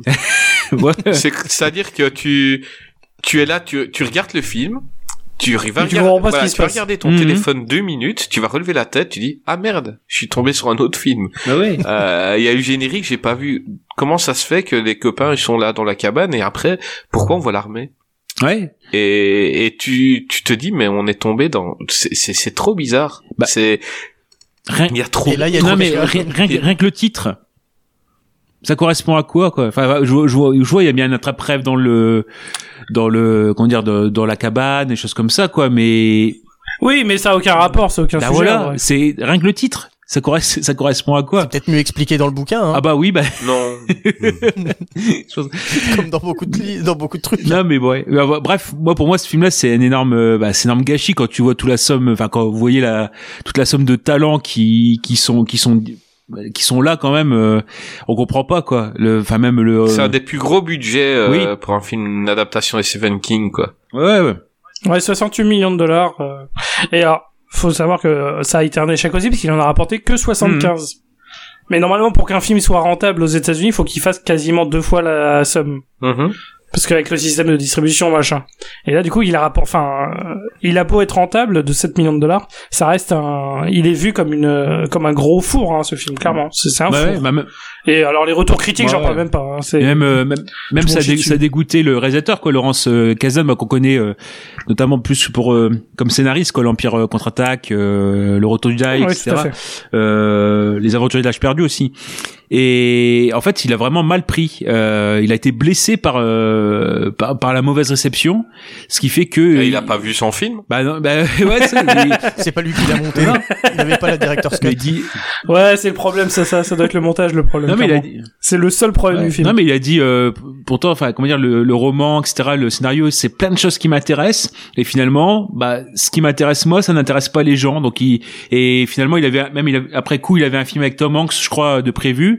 Bah ça l'a dégoûté pendant deux ans il a plus rien fait quoi. Il a, il a dit non je suis, dé- je suis vraiment dégoûté.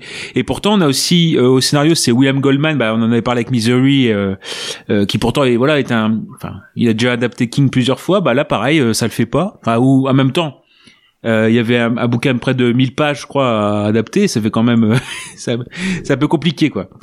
Et non, non, mais c'est vraiment ça, le, la somme de, Mais ça, la somme ça restait un moment, un moment où Stephen King disait juste le titre d'un film qu'il allait écrire. Hmm.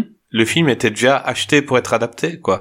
Oui, c'est ça, et clairement. il y a des films, ils font pas les adapter. Alors, il a, j'ai pas lu le livre Dreamcatcher, donc euh, est-ce que il est bien adapté ou pas? Je ne sais pas. Mais euh, il y a des choses. Autant en livre ça peut passer, autant en film, bah non. Bah là, là, le, pour dire pour le pour le pour le livre, faut rappeler pour Dreamcatcher que c'est un livre très spécial dans le sens où c'est le premier qu'il écrit après son accident de bagnole. Donc, en fait, il y a l'idée que Ça explique des choses. bah, li- Il est en phase de descente. bah, il y Non a mais ça, en vrai, mais il y a- oui, y a l'idée non, mais de ça peut être complètement euh, une, ex- une vraie raison. hein, Il y a l'idée enfin. de mettre un maximum, euh, justement le côté best-of. euh, je pense qu'il a peut-être voulu, euh, je sais pas, avoir une, un côté état d'urgence. Faut que je fasse un livre testament où je mets tout ce que j'ai, tout ce que j'ai déjà écrit euh, dedans, et puis on, on tasse bien quoi. Mais ouais, c'est un, un livre un peu spécial dans la carrière de, de King quoi. Ouais, bah moi, j'ai été choqué moi quand je l'ai vu perso. J'ai été choqué parce que j'ai, je, je me suis, je me suis demandé, bon, je vais pas mentir, c'était une version pirate à l'époque, et je me suis demandé si on m'avait pas coupé des trucs. Euh, je me suis dit, c'est pas, c'est pas le film que les gens ont vu, quoi. Mm. Enfin, c'est pas le film qui a été tourné. Et pourtant. Et pourtant, j'ai, il y a, y a un problème. Il y a, y a un grave problème. On, on attaque des choses, on les finit pas. Euh, le monde, il est minuscule, quoi. Enfin, il faut que ce soit ceux qui ont le shining de leurs copains quand ils étaient enfants, qui est aussi extraterrestre. euh, on le sait pas, mais il est extraterrestre. Wow, mais vous m'avez fait quoi là? Non, mais c'est J'ai pas compris. ça aussi le nombre de pistes euh, qui sont ouvertes, qui sont pas fermées quoi. C'est des Ouais, choses il qui y en a blindé. ouais qui vont qui vont jamais resservir après tu tu comprends pas trop quoi non non c'est c'est très compliqué quoi Et puis il reprend tellement d'éléments euh, de, de, de ses précédents livres. Les gamins, la bande de, de potes vient de Derry, dans le Maine, euh, le ville dans lequel se passe euh, ça. Hmm. Et Oui. il reprend, ouais, c'est vrai, il reprend tout dedans. euh, L'accident, enfin le, le Oui, traumatisme qu'ils vivent, c'est. Stand by Me. c'est ça. Ils ont le truc télékinésique, c'est Shining. Enfin, clairement, c'est oui, c'est c'est une Après, œuvre. ouais, euh, après son accident, il c'est voulait une se rassurer best-of, lui-même. hein. Il voulait se rassurer lui-même avec des choses qu'il connaissait et, euh, et que les fans connaissaient. C'est probablement ça. Oui, tout à fait, c'est possible. Hein. bon et sinon on en parle de la salle du pétoman ou non? bon, Enfin, Bah vas-y, après, on explique-la. peut les deux. Hein. E- y a aussi la femme.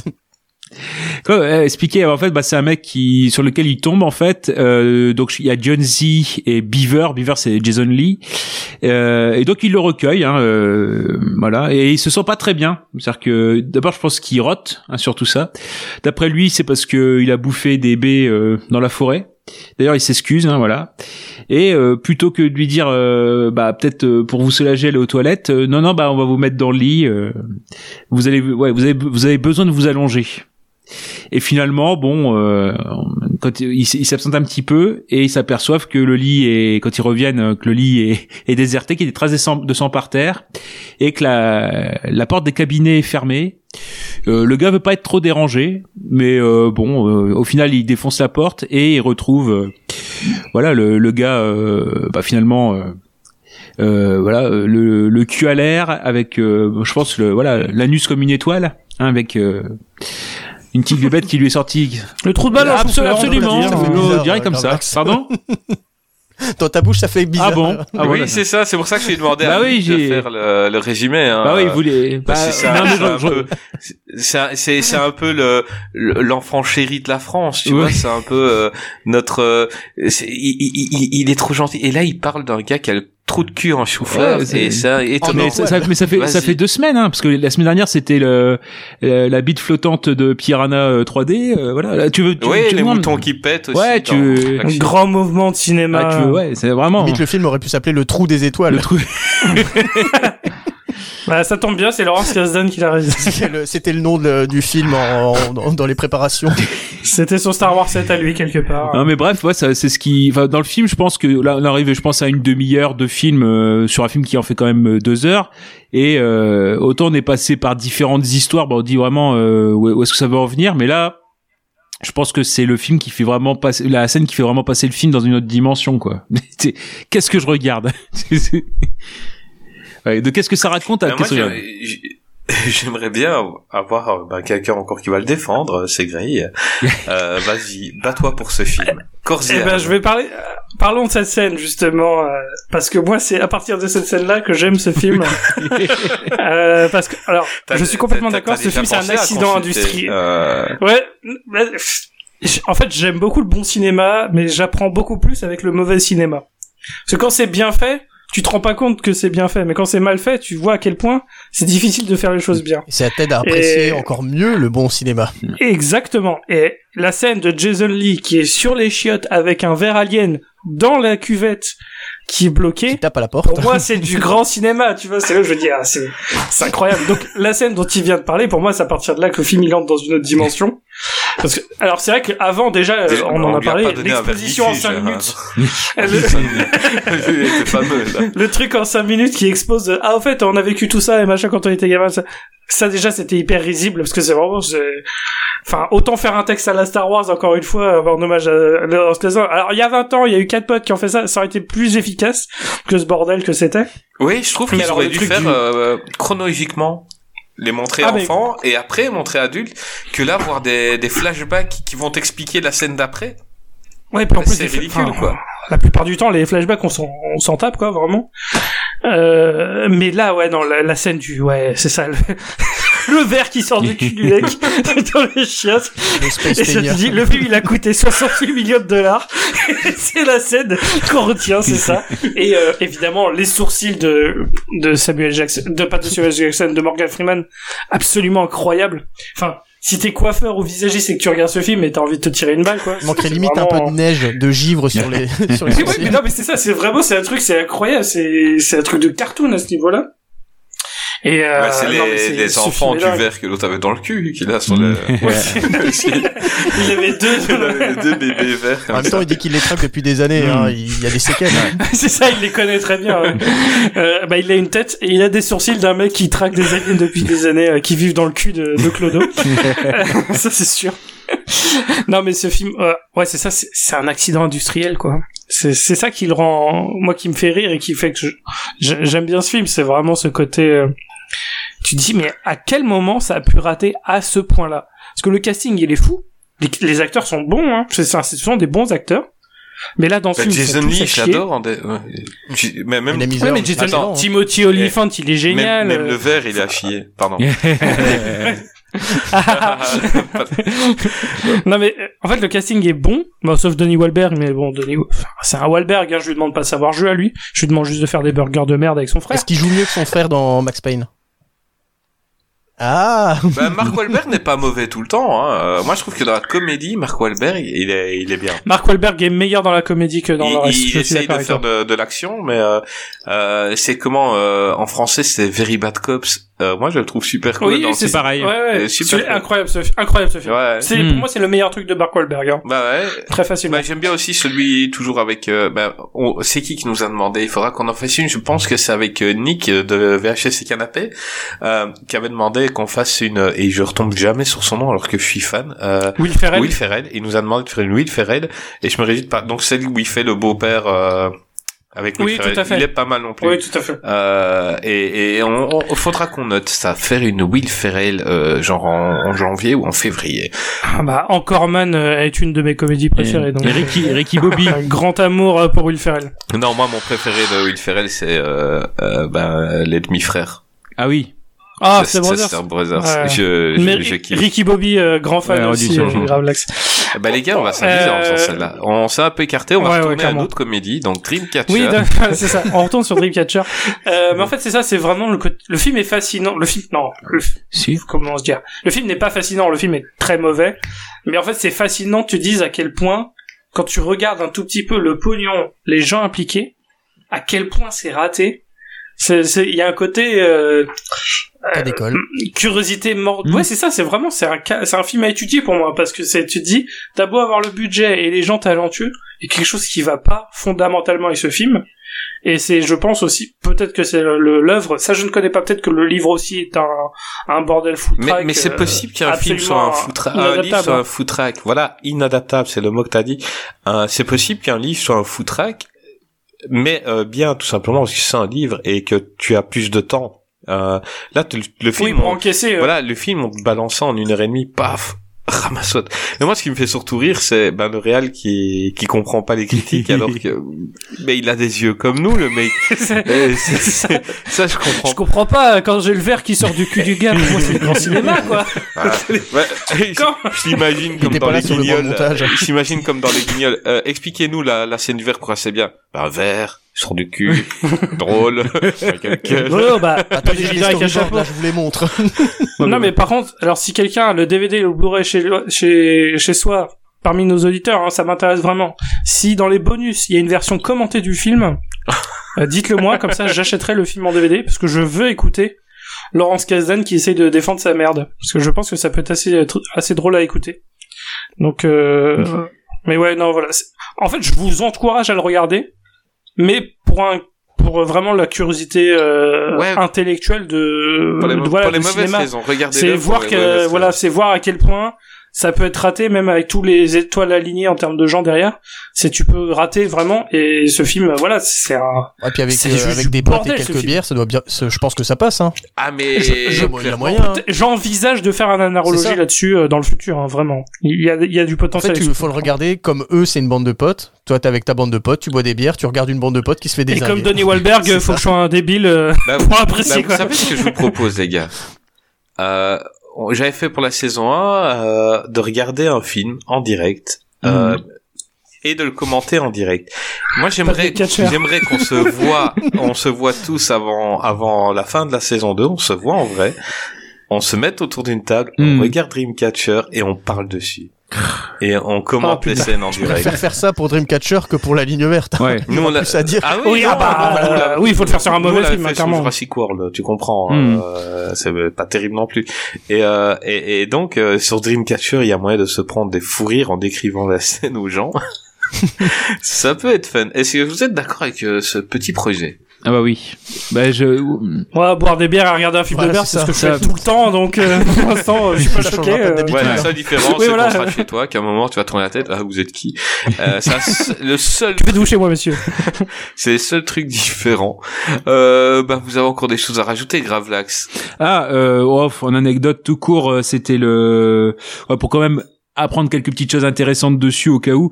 Euh, Damien Lewis, quand il fait euh, Monsieur Gris, enfin qui a de double personnalité, son acteur d'aspiration c'est Malcolm McDowell dans Roche. Ah oui. Voilà.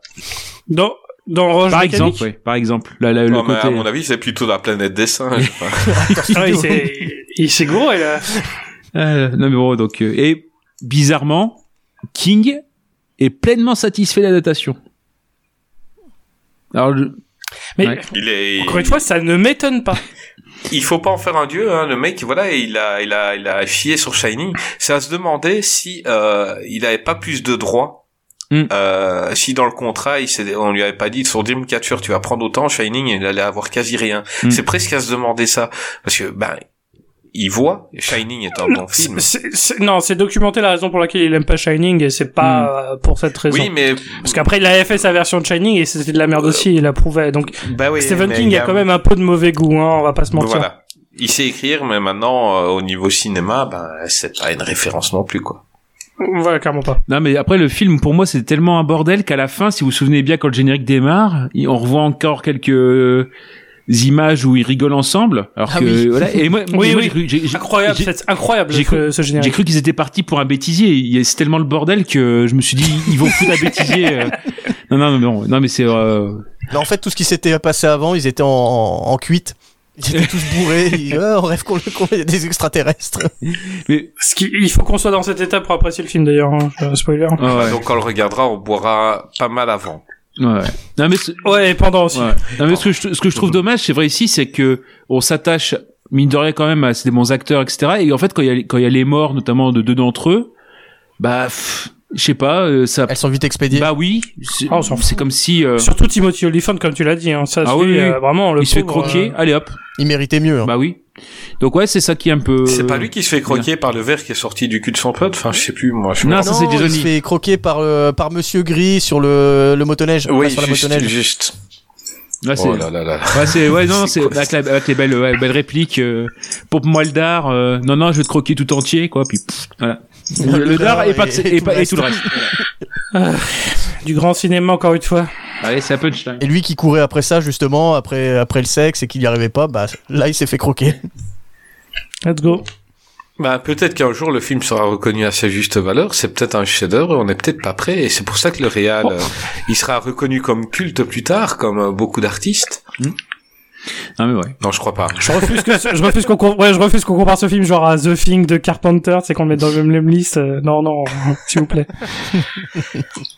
Euh, bah écoutez, Dreamcatcher, on va plus s'y attarder trop longtemps parce qu'on Ah. on pourrait, on pourrait.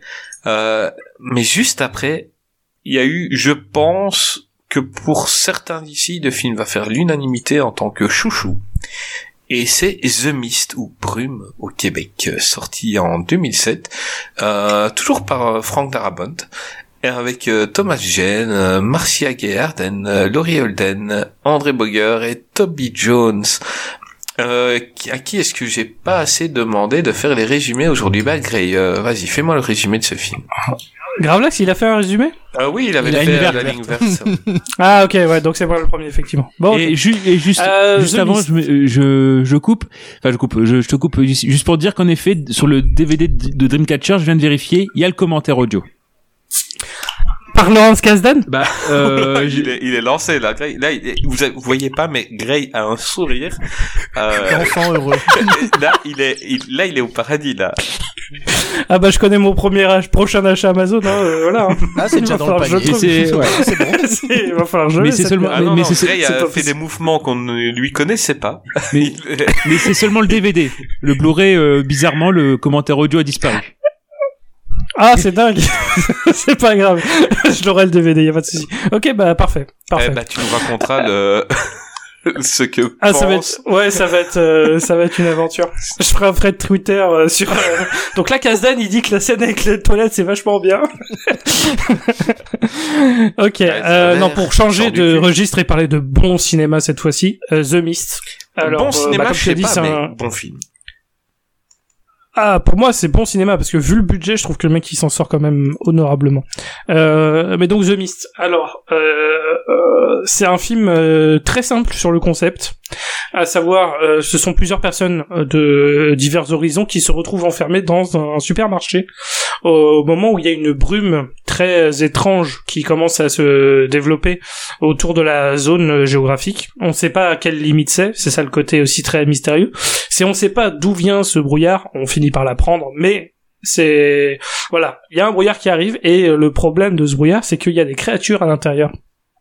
Et euh, c'est pas des créatures très gentilles, c'est euh, des bons gros euh, insectoïdes mutants euh, qui tuent avec euh, avec beaucoup d'efficacité euh, les gens. Et en fait, c'est euh, le côté un peu enfermement qui va faire que les humains vont se tourner entre eux.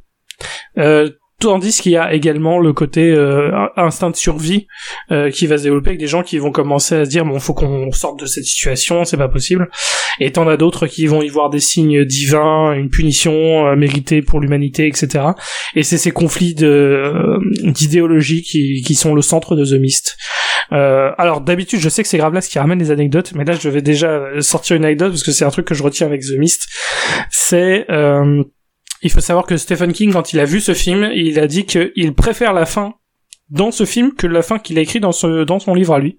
Et du coup qu'il était jaloux euh, de Frank Darabont pour cette adaptation parce qu'il trouve qu'il il avait une fin qui était bien supérieure Quelle- pour The Mist. Quelle fin. On va en parler un peu plus tard. et euh, oui cette fin- la, fin est incroyable. La fin, mais le film est génial. Le film est génial horrible, et la fin est Elle est horrible en fait. ah oui oui. C'est, je crois que c'est une des fins les plus horribles, surtout en tant que papa. C'est une des fins les plus horribles que j'ai vues dans, dans un film. Euh, Dantes, parle-nous un peu de ce film.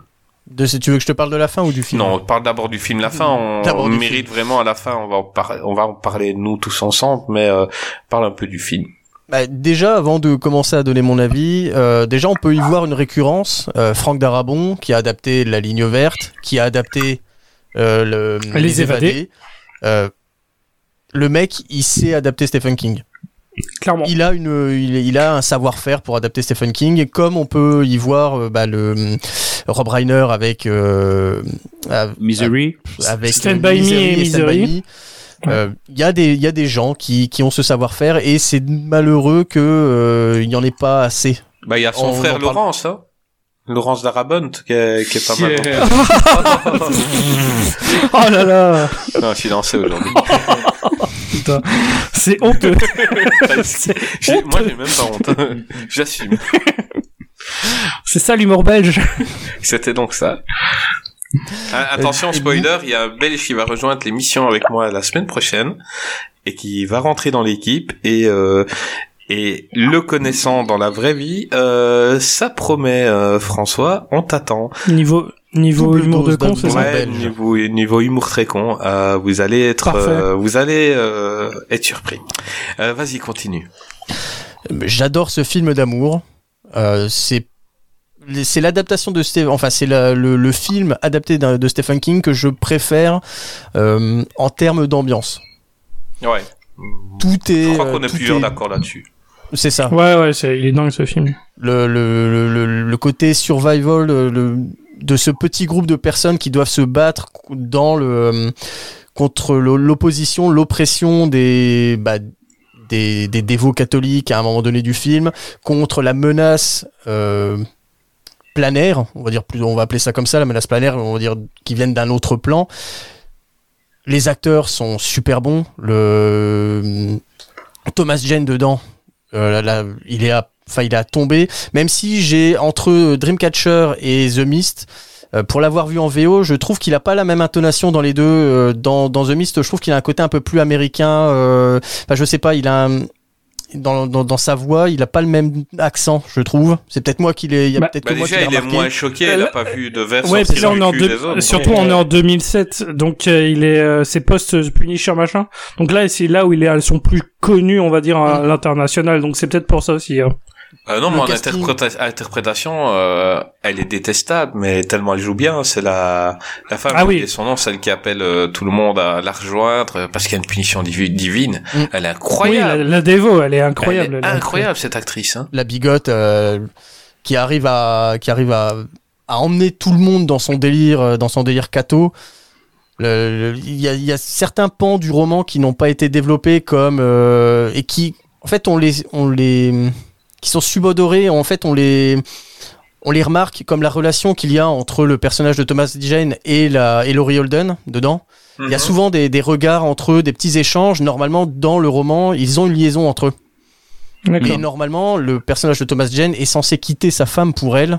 Euh, c'est c'est- c'est proche, normalement, dans le, dans le roman, c'est c'est juste à ce moment-là où il est censé la quitter pour la rejoindre. Et ça se voit, limite, on pourrait croire que ça a été coupé au montage pour, euh, on va dire, pour donner plus de rythme euh, à The Mist. Non, mais il y a, il y a une chose aussi euh, qui est là, c'est pas un truc que j'ai appris pour l'émission, mais euh, les héros dans les films aux États-Unis, ils évitent de lui donner une relation. Euh, Oui. Pour euh, regarde, tu prends le roman Les Dents de la Mer. Normalement, euh, la femme de Brody, elle a une relation avec Hooper, Mm.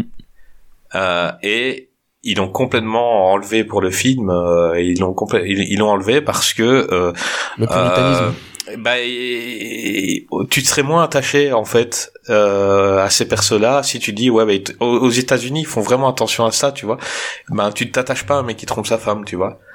Et là, le héros, ils ont préféré ne pas le dire. Donc il y a des indices pour les gens qui ont lu le livre, mais euh, pour les autres, ben euh, voilà, il y a rien. C'est juste qu'elle le trouve beau gosse. Point. Et elle a raison, Elle a hein, raison, Thomas Jane hein. est un beau gosse. Hein. Et elle aussi est plutôt pas mal, hein, Laurie Oui, Holden dedans. Laurie Holden est pas une très belle femme. vilaine. C'est ça. Euh, le seul truc que j'aurais à reprocher au film, peut-être, c'est le, le bestiaire qui est un peu, euh, un peu trop développé et un peu trop éclectique. En fait, ça passe des petits, euh, il y a des tentacules, des tentacules épineuses, des insectes, des monstres volants qui mangent des insectes. Il y a les, les araignées aussi. Voilà, j'allais oublier les araignées. Le- on va dire le, Ouais, le grande besti- scène, grande scène. c'est ça, voilà, grande scène, mais le bestiaire étant tellement étendu, euh, on a peine, à- enfin je dis pas qu'on a peine à y croire parce que bon, bah, on n'est pas, on n'est pas là pour euh, pour donner une véracité à The Mist, mais euh, on va dire ça, aurait- ça aurait mérité à être un peu plus resserré en termes de bestiaire. Ouais, et t'as le raison. film aurait été parfait. Mais c'est peut-être pour pas dire, euh, tiens, il y a, c'est quoi ce monstre? Là, le fait qu'il y en ait beaucoup, on se dit que si ça se trouve, on voit qu'une infime partie de ce qu'il y a dans le brouillard, Oui. et ça rajoute encore de la, de l'ampleur à ce qui se passe dehors, quoi. Ah, Parce que Oui, ce qu'on voit à la je fin, suis là, d'accord les, avec toi. les, les gros monstres, euh, ouais, ouais. c'est pas ceux qui ont les tentacules non plus, les tentacules épineuses qu'on voit dans le magasin. J'ai pas l'impression. Non, non, c'est pas ceux-là. Il y en a. Ah mais moi justement j'aime bien le fait que ce soit un, un- un- moi justement c'est un truc que j'aime bien c'est ce bestiaire euh, moi je trouve que c'est un point fort justement parce que t'as vraiment ce côté tu sais vraiment pas à quoi t'attendre parce que tu rencontres t'as les saloperies de d'insectes qui viennent attaquer euh, les magasins tu dis bon bah il y a plein d'insectes plein de trucs comme ça dehors et ils vont à côté, bah en fait t'as une espèce d'araignée qui pond des œufs dans les visages des mecs. Après t'as des trucs absolument gigantesques. En fait t'as vraiment ce côté, tu sais pas ce qu'il y a dans le, dans le brouillard. Et moi j'aime bien justement ce bestiaire si diversifié parce que tu ça ajoute à la, la pression. Tu te dis euh, parce que si tu commençais à tuer les créatures, et dis bon bah on sait ce qui nous attend, ça perdrait un peu de sa de sa ambiance alors que là tu tu sais jamais sur quelle saloperie tu vas tomber dans là-dedans quoi. Ouais, c'est clair. Bah moi, moi, je le kiffais. Euh, je l'ai kiffé et, et et tu te dis si ça se trouve ce qu'on voit là, c'est encore des trucs ridicules, quoi. Ouais c'est ça. Comparé Et ça à se trouve ce il y a, y encore pire. Euh, euh, voilà, c'est. J'ai trouvé que ça c'était pas mal. Euh, bah continue, Dantes. C'est parce qu'on, c'est parce qu'on t'a coupé que tu dois. Non, tu dois bah, être triste. je voulais vous laisser disserter larme. dessus. Hein, je voulais partager un peu, un peu le, le micro. Il n'y a pas de souci. Euh, Il y a des, des, petites élé- des petits éléments que j'ai que j'ai bien aimé aussi. Au début du film, on voit euh, le, le personnage de Thomas Jane. Comment s'appelle-t-il euh, exactement? Drayton, mais c'est. ouais, David. Euh, on le voit en fait. ce- il a un métier. Son métier, c'est de peindre des affiches de films. Et il y a des petits, euh, des petits Easter eggs. On le voit peindre, par exemple, euh, le l'affiche de la Tour sombre, Ouais. dont on, va Et probablement l'hôtel de parler. Shining, il me semble. Il y a Shining, il y a, The Thing. euh, il y a aussi The Thing. Oui, voilà. et le labyrinthe de Pan. Et il y a le labyrinthe de Pan aussi. Bah voilà. On- Et ça, on va dire, c'est des petits, des petits, des petits camé- enfin des petits Easter eggs qui sont qui sont sympathiques pour les gens qui connaissent un peu le milieu du film euh, fantastique. Hum, Bah comme, est- Après, comme autre le- comme autre egg, il y a aussi le fait que quand il, il va dans la pharmacie, euh, Thomas Jane avec les avec les- avec l'équipage là, euh, il y a des BD et en fait il y a une BD Pun- Punisher, une BD Hellboy et Punisher il la, il la vire parce qu'il y a des mauvais souvenirs du, du film et euh, il prend la la Hellboy en fait. C'est une période passée pour lui. Voilà. Il a raison de s'en débarrasser. Euh, Excuse-moi, vas-y, tu peux. T'avais autre chose. Non, pas de souci. Euh, après, le, casting est aussi, euh, est aussi exceptionnel. On retrouve, euh, bah, il y a Jeffrey Demun qui est habitué à, Stephen King, qu'on a, qui a joué dans La Ligne verte. On a donc la bigote Marcia, Gay Harden, euh, qui joue exceptionnellement bien la bigote et la scène. la fameuse scène d'évasion du, mall, enfin du, du supermarché, est hyper satisfaisante Mm. Quand la balle sort, enfin quand Ouais. le, quand, euh, quand, quand- voilà, quand elle se, quand elle décède, c'est hyper satisfaisant et là on est tous heureux de voir que euh, bah, que la folie, euh, la folie catholique va ça, enfin on espère va s'arrêter avec euh, avec sa, sa mort. Il y a aussi euh, hum, comment il s'appelle, bah, Sam Witwer Sam Witwer, oui, c'est ça. Sam, Sam Witwer que, que- bah, qui est connu après dans le, qu'on a vu dans, euh, qui est un habitué aussi de Darabon qu'on a, qui a joué dans euh, dans Walking Dead. On il fait un, un rapide caméo dans Walking Dead. Après, euh, j'aime ce film et euh, je pense que je vais laisser un peu la, la- la- la- le micro aux autres pour en parler. Et toi, Gravelax, euh, est-ce que tu as kiffé ce film? Bah, je l'ai kiffé. Après, le, le souvenir que j'en avais, c'est je l'ai vu au cinéma. Il m'a laissé un souvenir, bah, ne serait-ce que la fin, forcément. euh, quand, euh, enfin, quand souvent c'est ce qu'on dit, dans- même dans un discours ou dans dans une œuvre, c'est souvent faut que le début t'accroche et que la fin te laisse un un bon souvenir. Bon, le milieu, si c'est un peu euh, voilà flottant, euh, ça peut aller, mais euh, ouais, là c'est surtout la fin. Donc moi, forcément, je suis resté sur ce ce souvenir. Je l'ai pas revu depuis. Enfin, l'ai revu pour le podcast, mais je l'avais pas revu depuis.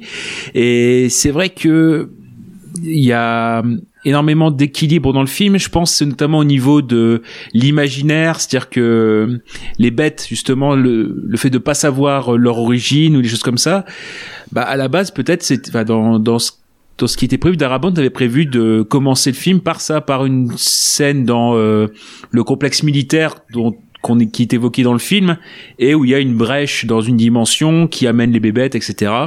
Bon là le fait bah, de C'est expliqué dans la très très mauvaise série Netflix, il, il Oui. l'explique avec les militaires et il fallait pas en fait. Bah oui et en fait c'est- Non, la scène d'exposition de Sam Witwer, justement, suffit largement dans Bah le voilà. film. hein. Et, et en fait, c'est bah c'est le l'acteur André Brogger, le, le voisin de Thomas Jane, qui a dit à Darabont, euh, bon finalement tourne-la pas, euh, vaut mieux qu'il y ait du mystère en fait. Et je trouve que c'est super, euh, il est super bien maintenu. Après, euh, moi je suis très sensible justement au euh, et c'est pour ça que je pense que le film est encore actuel avec tout ce qui est en effet euh, endoctrinement.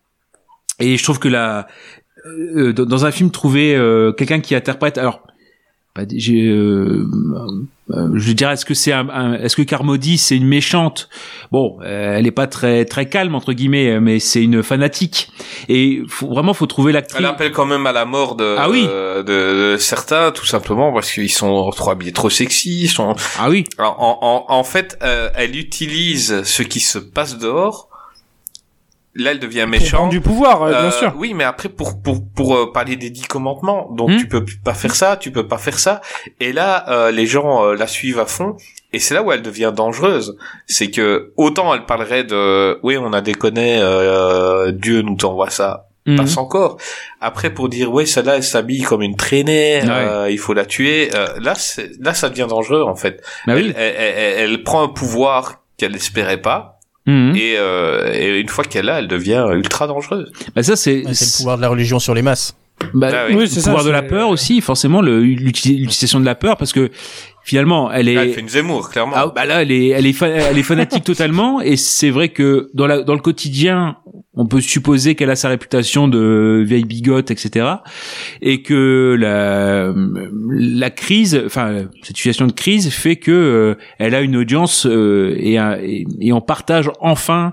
Enfin, du moins une partie du des, des gens du magasin, elle partage enfin ces, ces valeurs qu'elle qu'elle pensait être la seule euh, à, à avoir autant quoi. Et moi j'aime beau, Oui, et même ceux qui ne le pensent pas, ils ont, ils suivent le groupe et du coup ils se mettent à écouter ce qu'elle dit euh, par peur d'être contre le groupe aussi. Donc, bah euh, il y a un effet vertu vicieux mais vertueux pour elle bah, dedans qui se crée tout seul. Dedans, c'est même le personnage de William Sadler chez euh, euh, le colonel, le colonel Oui. dans 58 minutes pour vivre. euh, moi, je le connaissais plutôt pour le, le père dans Roswell, la série, et qui était aussi dans la ligne verte. Euh, et lui, le, le fait qu'il était complètement opposé à la base à, à ce personnage-là, et puis finalement, quand il revient de la pharmacie, euh, il est complètement euh, apeuré et il rejoint comme un, il est encore plus fanatique que les fanatiques. Euh, non, moi je trouve que c'est, enfin, c'est- c'est encore actuel en fait ce, cette thématique-là de, de jouer sur les peurs, de voir comment euh, les masses sont manipulées, et aussi euh, actuel dans le sens où même face à un danger euh, qui doit unir entre guillemets l'humanité pour euh, faire lien, bah même quand l'apocalypse est là, et bah c'est- les, les humains n'arrivent pas à s'unir. Ouais, Ça fait ressortir à la fois le meilleur et le pire. c'est ça.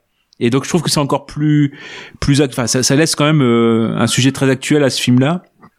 Moi je parle pas Ah oui, outre euh, un film de monstre, ça reste un film sur euh, euh, sur l'humain et qu'est-ce qu'il ferait dans une telle situation. Et, et c'est Oui, c'est un peu comme Romero où le zombie est un, un prétexte Oui, pour voilà. parler de la soci- du social.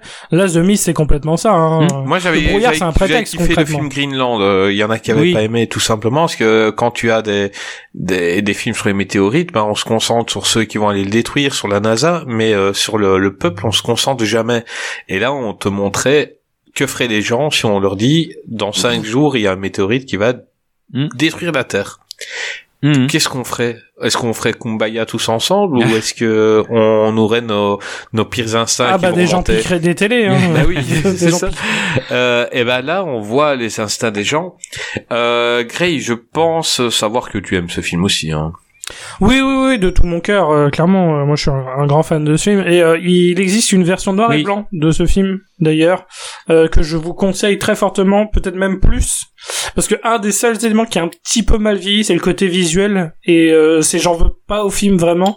C'est vraiment le budget. Euh, qui était alors le budget était de 18 millions de dollars.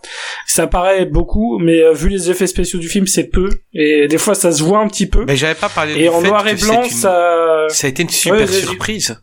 C'est un film qu'on n'attendait Oui. pas. Et c'est aussi peut-être... ah mais clairement. Euh, on a attendu à peu près tous les autres. Et celui-là il est arrivé un peu euh, tout doucement tranquillement et ça a filé et puis on l'a vu et puis on s'est dit mais putain c'est bon quoi Ouais, hein, c'était une claque. Clairement, c'était une claque.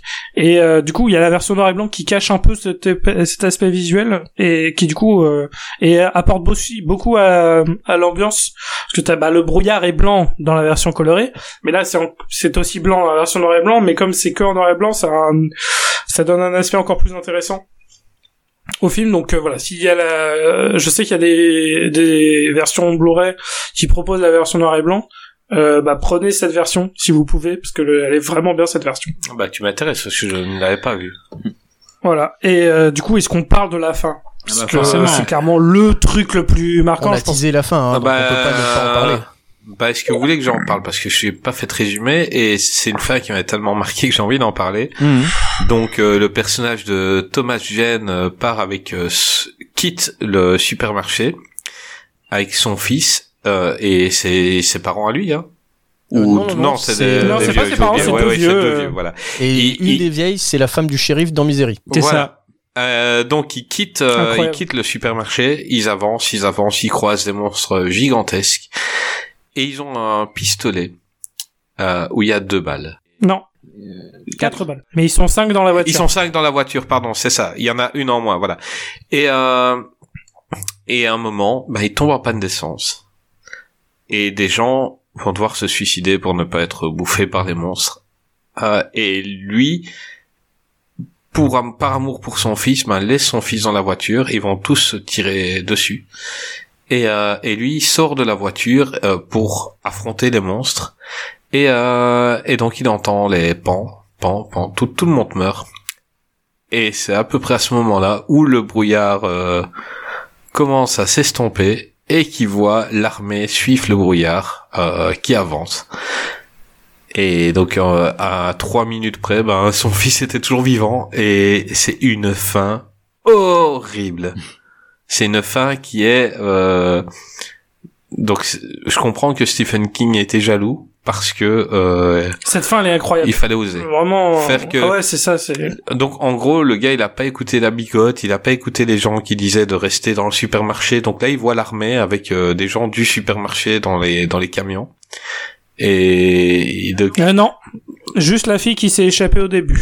Oui. Le supermarché n'est pas sauvé à il, ce me semblait, moment-là. il me semblait dans mon souvenir avoir vu des têtes qui étaient dans le supermarché. Non, non, non. Non, c'est que la vieille qui part, qui part au tout début, aller chercher son fils, qui part au tout début Oui, The c'est celle-là, oui, c'est Et où celle-là. personne ne la J'avoue, j'ai pas revu C'est le que film. elle. Mais pour l'émission, je le fais sur le souvenir de mes euh, de, de 10 ans. Euh, Mhm. mais par, oui, ben mais, voilà, par mais voit- par contre, euh, par contre, je m'excuse, mais oui, en effet, il y avait euh, euh, Darabont qui avait prévu, en effet, de faire un deuxième camion avec ceux qui étaient dans le supermarché. C'est juste, c'est juste que les acteurs, en fait, du supermarché, ils avaient fini leur contrat, ils étaient sur d'autres trucs, donc ils étaient pas dispo. Mm. Mais ils avaient prévu une fin encore plus ironique euh, avec euh, justement les. euh, Avec le groupe Bah oui, ça. qui Ou alors- partait. euh, Bah, Ou alors au je, je ouais. mélange parce que j'ai lu le livre et je me demande si dans le livre, je crois que je suis en train de mélanger. Euh, je me demande si euh, il y a pas, il ne voit pas les gens du supermarché qui ont été sauvés par le par l'armée Et là, c'est encore plus fou parce que bah, il, il- en, en gros, il aurait, il aurait pu, il aurait dû écouter la bigote en fait, de rester là. Bah oui, c'est-à-dire que le dans, dans le livre en fait, c'est ce qui a poussé Darabont à faire cette fin-là, c'est que la fin était beaucoup plus ambiguë et était un peu trop ouverte à la fin du. Bah, du- ça, ça donnait trop de, trop de crédit à, à la bigote, Oui. la fin, bah en fait, dans, dans la, dans la Ouais. fin du livre. La fin du bouquin, en fait, c'était plus, euh, il, partait donc il y avait euh, euh, le personnage de Laurie Holden, euh, voilà, il y avait le fils et il y avait seulement la petite vieille, plus forcément David. Et je pense qu'il s'arrêtait dans un motel. Lui faisait une sorte de journal. Et dans dans le livre, en fait, il y avait cette histoire avec le pistolet qui est évoqué. Et c'est c'est-à-dire que le, le suicide, il peut être évoqué, il peut être évoqué ou il peut être euh, envisagé. Mais en fait, Darabont, il s'est dit, bah voilà, pour une fin qui claque entre guillemets, je vais prendre euh, ce qui peut arriver de pire dans pour les personnages dans ce qui reste de la nouvelle. Et donc en effet, il a dit, bah voilà, il y a cette histoire de pistolet, et ben je vais prendre ça comme euh, euh, comme enjeu et je vais aller jusqu'au bout pour avoir une. C'est horrible. Bah, il a eu tout à fait Ouais. raison. Parce que c'est une fin hyper marquante, quoi. Vraiment Ah. euh, hyper violente, mais euh, Et marquante. pour le Et la musique de Dead Can Dance qui démarre Ouais. derrière, qui rend la scène encore plus dramatique. Mais, mais pour le coup, pour vous, alors au final, c'est vrai que euh, il y a quand même un doute sur cette euh, fin au niveau de la morale.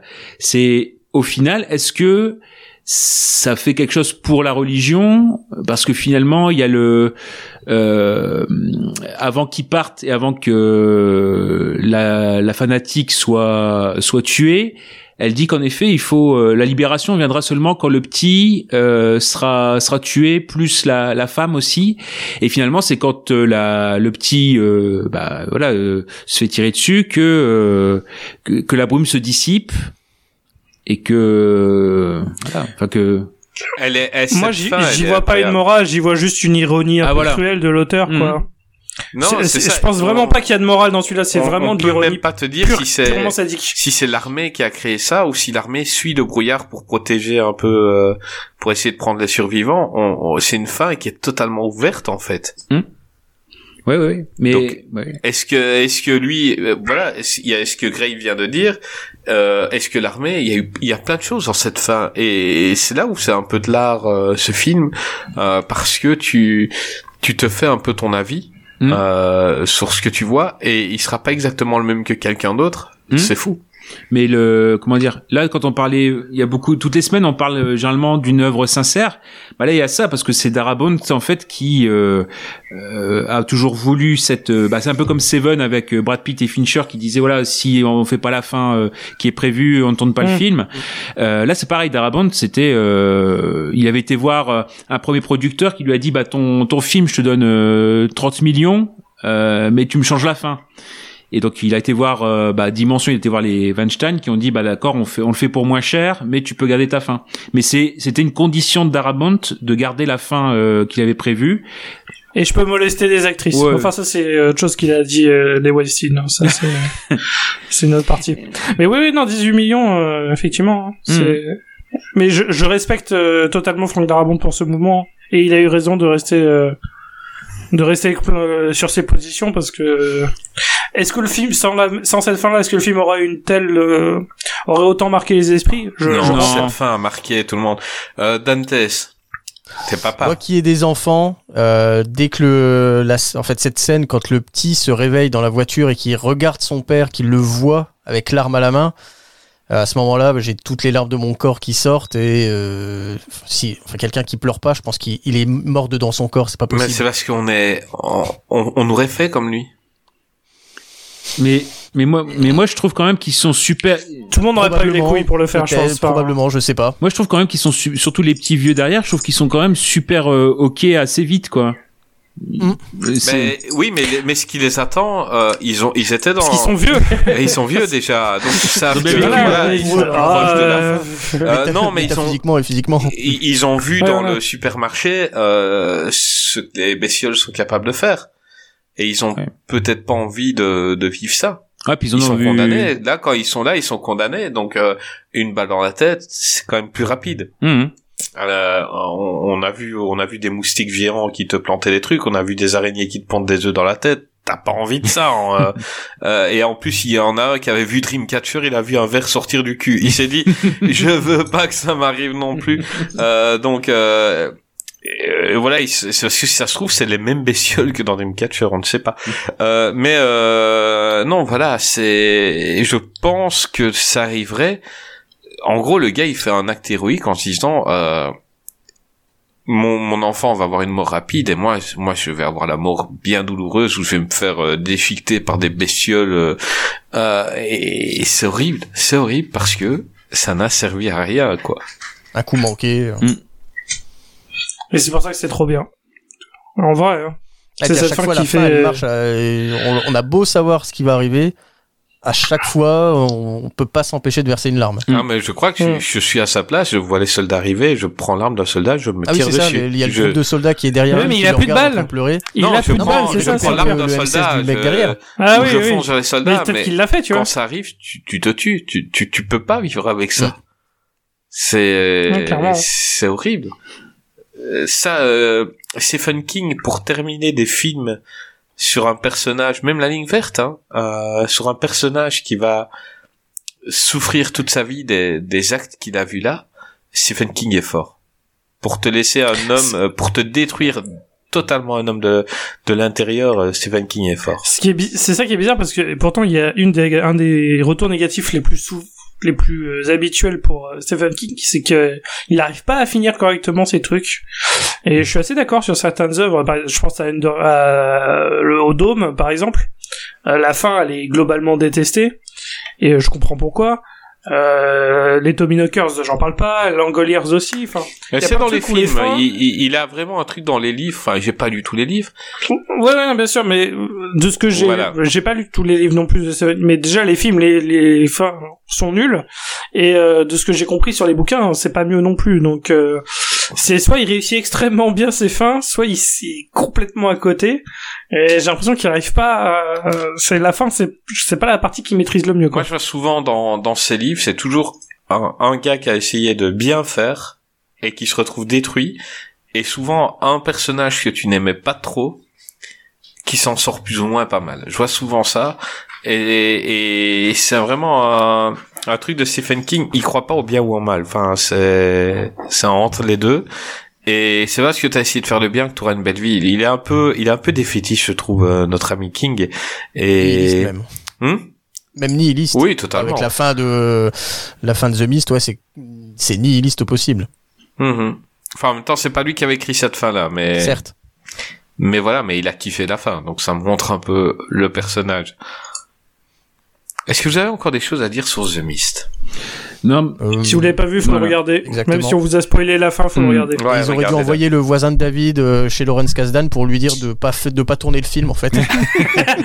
Le voisin de David, c'est pas le, le commandant dans Brooklyn Nine-Nine, si je me Tout rappelle. à fait, Ouais, André si. Brouwer, c'est lui. Il est excellent, ce mec. Bon Lawrence, tu l'arrêtes très tout bon. de suite, tu poses ta caméra et tu arrêtes le film. On arrête tout. Ouais, là, c'est pas que le début qu'il faut arrêter, c'est juste arrête le film. Rends l'argent, file l'argent à Darabon, il fera Voilà. les meilleurs euh, FX. Euh, Casse-toi la jambe, dis que tu peux plus faire, arrête-toi. Et ben maintenant, on va attaquer un film euh, qui est euh, moins bon. Euh, c'est La Tour Sombre. Donc La Tour Sombre, réalisé par Nicolas Arcel en 2017, avec Idris Elba, Matthew McConaughey, Tom Taylor et Catherine Winnick. Bon, bon, je vais faire le pitch. J'ai pas fait de pitch. euh, bah, un Mm. pitch rapide. Donc, euh, bah, il y a un autre monde euh, parallèle au nôtre. Il y a une tour. Il a besoin des enfants, euh, d'enfants un peu spéciaux pour euh, le méchant. Il veut faire l'apocalypse chez nous, mais il doit détruire cette tour. Et il essaye de prendre des enfants, voilà. Ils sont un peu spéciaux. Et dans son monde à lui, il y a un homme, euh, on l'appelle le pistolero, euh, qui, qui a, qui juste deux pistolets, hein, c'est Idris Elba, et qui va devoir protéger un enfant très très spécial, euh, qui lui va passer de notre monde à l'autre. Et Mathieu Gonegui, c'est le méchant, euh, très très méchant. Euh, c'est un film que je trouve un peu très très con. Euh, je sais pas votre avis à vous, mais euh, euh, ça a été très très difficile à voir. J'avais déjà essayé de le voir une fois euh, quand il est sorti, je m'étais endormi. Et euh, j'ai failli m'endormir plusieurs fois en le revoyant. Euh, c'est c'est lourd, c'est très très lourd. Euh, Gravelax, qu'est-ce que tu penses de la Tour sombre? Ah bah merci vraiment de me donner la parole en, en premier parce que j'aurais- je pense que j'aurais pas. C'est avec plaisir. Ah oui là vraiment Mais je c'est. savais pas. je- et franchement, euh, j'étais là. Je vous aime tous les trois. Et à qui est-ce que je vais, Ouais, ouais. je, à qui je vais donner le, le truc? J'ai j'ai vraiment eu du mal. Et, et vu le nombre de grimaces que tu as fait pendant que je faisais le, le Ah résumé, je me suis dit, allez, toi, t'as t'as t'as l'air de pas aimer beaucoup. Ah ouais. non mais c'est le comment dire, c'est franchement le film euh, je- fade, insignifiant. euh, Il y a, enfin, c'est des, des films. Je sais même pas si, euh, je, je vais pas dire forcément qu'on peut pas réagir dessus, mais pour moi il y a rien. C'est-à-dire que euh, j'ai le sentiment moi plus de, de gâchis, de choses comme ça. de vide. bah, de vide parce que et, et pourtant un vide injustifié.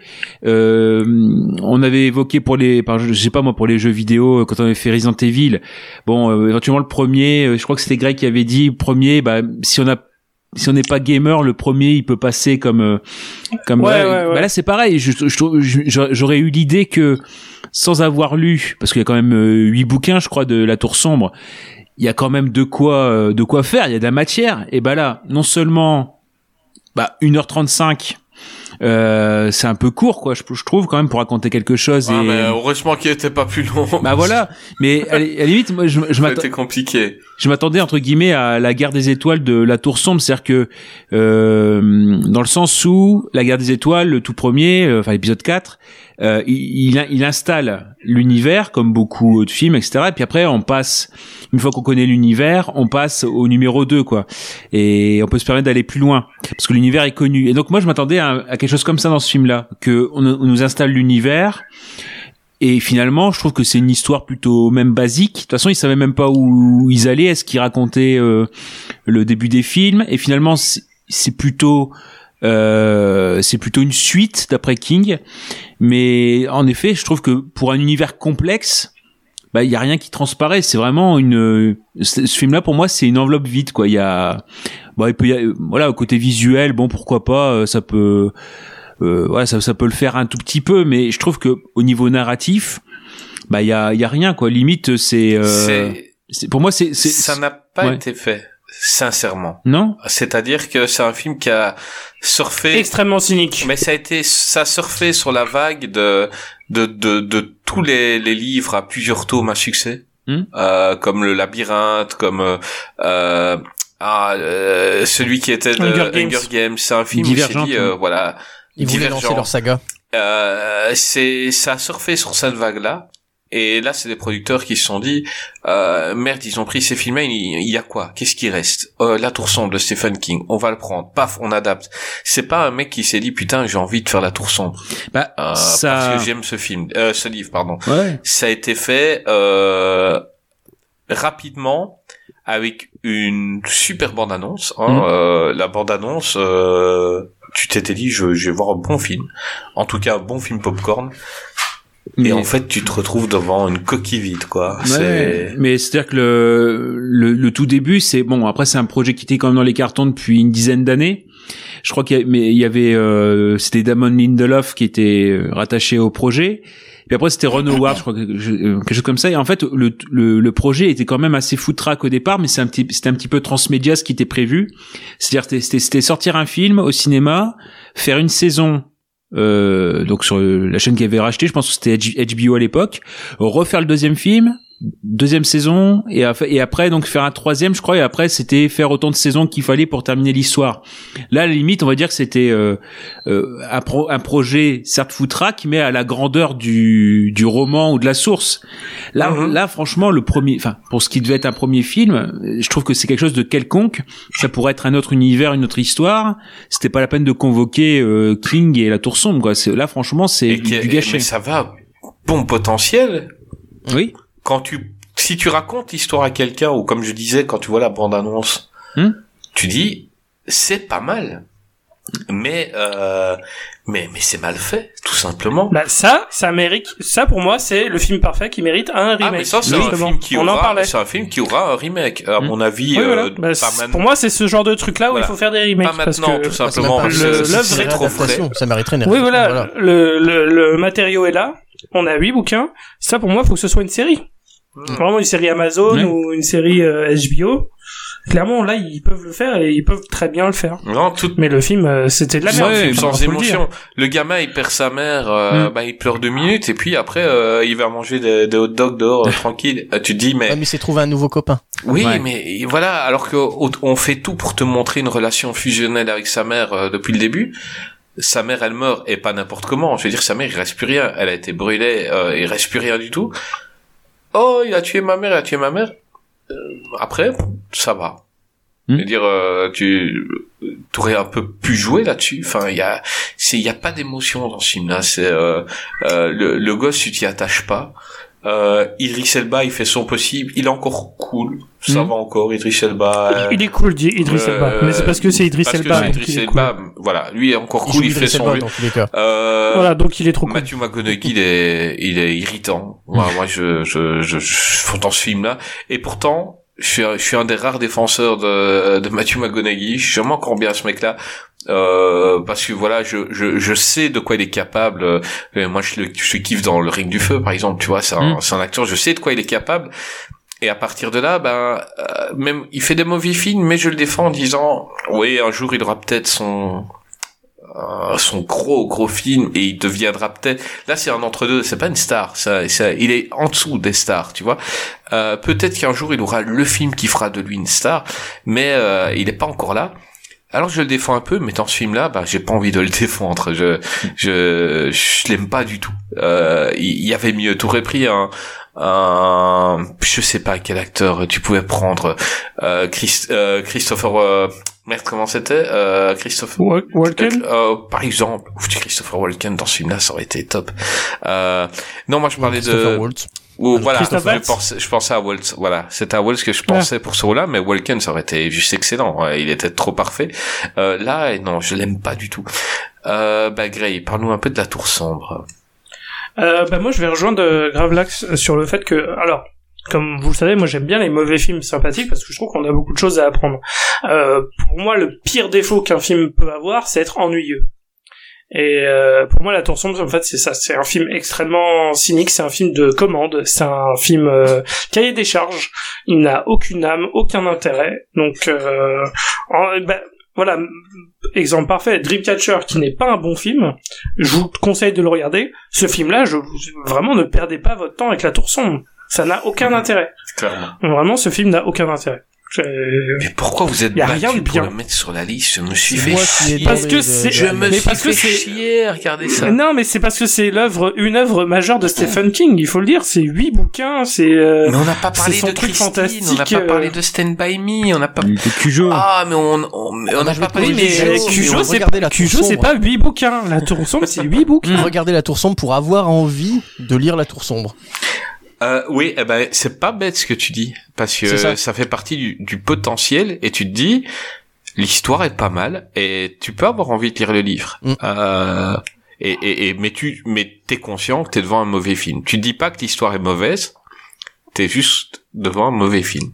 Voilà, il faut qu'il le jour où ils annoncent une série, par contre Amazon ou machin, ça c'est sûr qu'il faudra regarder à ce moment-là. Parce beaucoup que à plus ce proche du- ça va être trop bouquins. bien.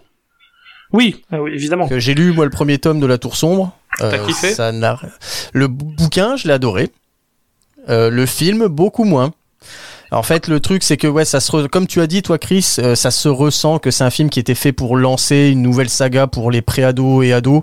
Euh, J'ai commencé à le regarder avec ma fille, elle a trouvé ça cool. Euh, quand on voit les bandes annonces, quand on voit Idriss Elba qui recharge son, son flingue, ça pète la classe. Ouais. Voilà, on peut pas dire le Ah contraire. ouais, non, la il- bande-annonce, franchement, j'étais hypé total. C'est Quand ça. j'ai vu la bande-annonce, je me suis dit, putain, je j'irai le voir. Heureusement, le hasard fait que je l'ai pas vu au ciné, et que, que... Je l'ai vu au cinéma. Oh là là. Là, tu dois râler. Tu te dis, euh, tu, Parce que je, bah, je on- connaissais pas le on doit pouvoir se euh, faire moi, je savais. hein, quand, quand on voit des films Ouais. comme ça. Il faudra un syndicat, tu vois.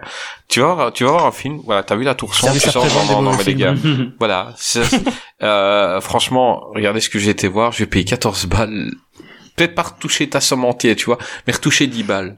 Euh, et ce serait bien. Euh, Tu viens avec le bouquin à la caisse, tu dis moi, regardez, président de la vu. République, je- euh, non, ça, ça, je le ferais. Si j'étais, euh, quand dès, dès que je viens français, euh, je, je me présente aux élections et ce sera dans, dans mes priorités.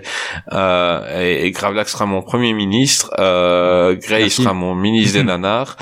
Fabien sera mon ministre de la défense et euh, ouais il est chaud et euh, non non euh, je, je suis content de pas l'avoir vu au ciné vraiment je crois Ouais, que je serais même les sorti effets visuels au ciné, je pense que ça doit dé- bien défoncer la rétine. Oh là là. Ah, mais c'est ça, c'est, c'est, c'est vraiment, c'est un film sans intérêt. Ouais, le film a été fait pour les mauvaises raisons, ça se, ça se sent à tous Ouais, les ouais, Je trouve Et, que euh, leur monde, le, le, le monde parallèle, il est, il est terne. Il tu- est convenu, en plus. Ouais, tu dois essayer de vendre du rêve. Il, va, il arrive dans un autre monde parallèle au nôtre. Et là, c'est juste, il y a rien.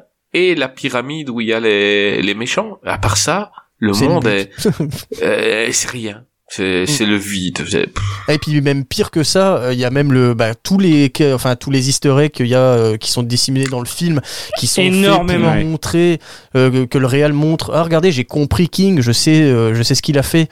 À un moment donné, on voit l'Overlook Hotel chez le chez le psy. euh, Il y a euh, dans le manège, il y a écrit Pennywise dessus.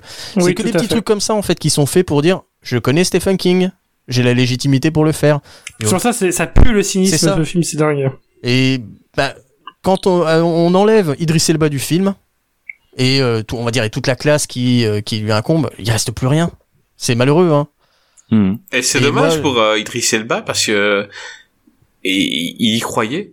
Euh, le pauvre, c'est un, c'est un peu pas pas au point d'automagène, mais c'est un gars qui qui n'a pas la carrière qu'il mérite. Euh, Ah, moi, c'est encore pire que Thomas Jane, parce qu'Idris Elba, je le trouve Ouais, vraiment mais il excellent. même- on lui a fait miroiter et- une saga mais je veux dire, hein. euh, il a quand même, il a quand même été Ah, mais dans des, même s'il était pas premier rôle, il a quand même été dans des méga budgets. Le mec, la visibilité, il a, Oui, tu vois. oui, oui. Ah, Pacific Euh, Rim, mais Pacific chaud. tu Rim. te dis, c'est quand même. Oui, un- Pacific Rim, militaire. Fast and Furious, il est dans Suicide Bah, Squad. il est dans, euh, dans, enfin, ouais. dans, dans le, le Marvel Cinematic Universe, il est dans l'MCU aussi. Oui, donc euh, c'est un- c'est important aussi au niveau de la visibilité. Mais euh, il a pas encore la carrière qu'il mérite par rapport à son talent, parce que c'est un mec, il a un charisme de, de dingue. Et le, là, il essaye à lui tout seul de porter la tour sombre, mais le film est tellement mauvais que que, que ça ça bouffe là-dessus, ça bouffe et, et il n'arrive pas à porter le le film. C'est c'est c'est trop gros pour ses épaules quoi. Je crois que Bah, tu pouvais mettre n'importe qui, même Kip Myers, il n'aurait pas tenu le, le film. Ah ouais, non, mais là, c'est clair. En vrai, personne n'aurait pu le sauver. Si, à la ce place de l'homme noir, peut-être.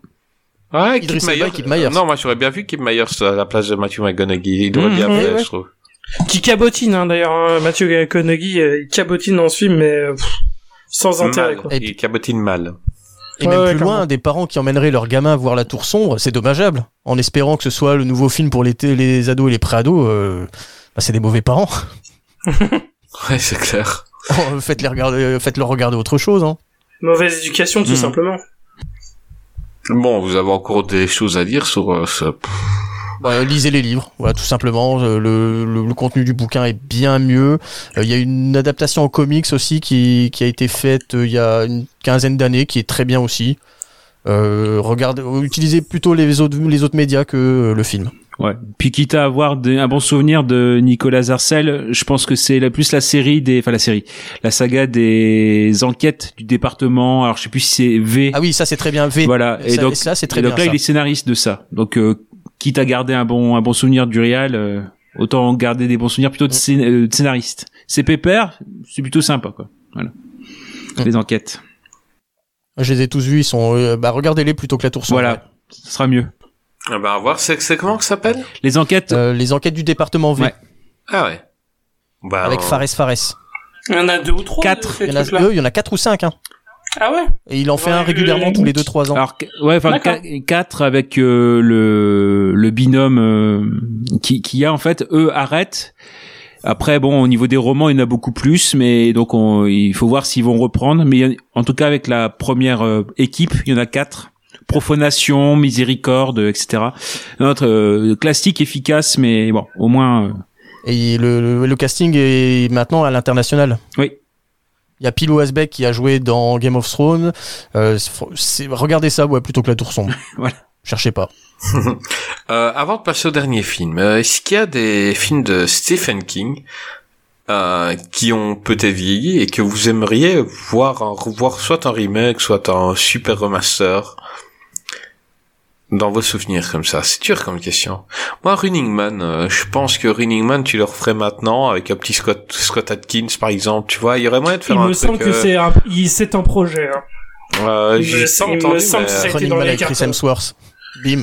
Ah ouais, non, je crois pas que il faudra Chris Hemsworth. Non, je crois qu'ils feront petite série B, euh, bonne série B. Ce serait cool. Euh, je crois qu'il y a pas mal de films qui méritent. Euh, euh, et, et, et sinon, euh, des films comme euh, Le Bazar de l'épouvante, Ah oui. euh, La Nuit déchirée. Vous... Est-ce que vous aimez ces films? Ah bah moi c'est Les, les, films M6. Moi, les films M6 ou les films vidéo club, hein, moi c'est ce souvenir-là que j'en que j'en ai. Même euh, euh, Charlie avec Drew Barrymore. Et Charlie, je l'ai pas vu du tout et, et, et bizarrement, je n'ai même pas eu l'occasion de, de le voir. C'est un film là on en vous en avez parlé beaucoup. Je me rappelle même pas de la jaquette, rien du tout. Tu vois, c'est un film. Je suis passé à côté. Est-ce qu'en Belgique euh, on l'a complètement zappé? J'en sais rien.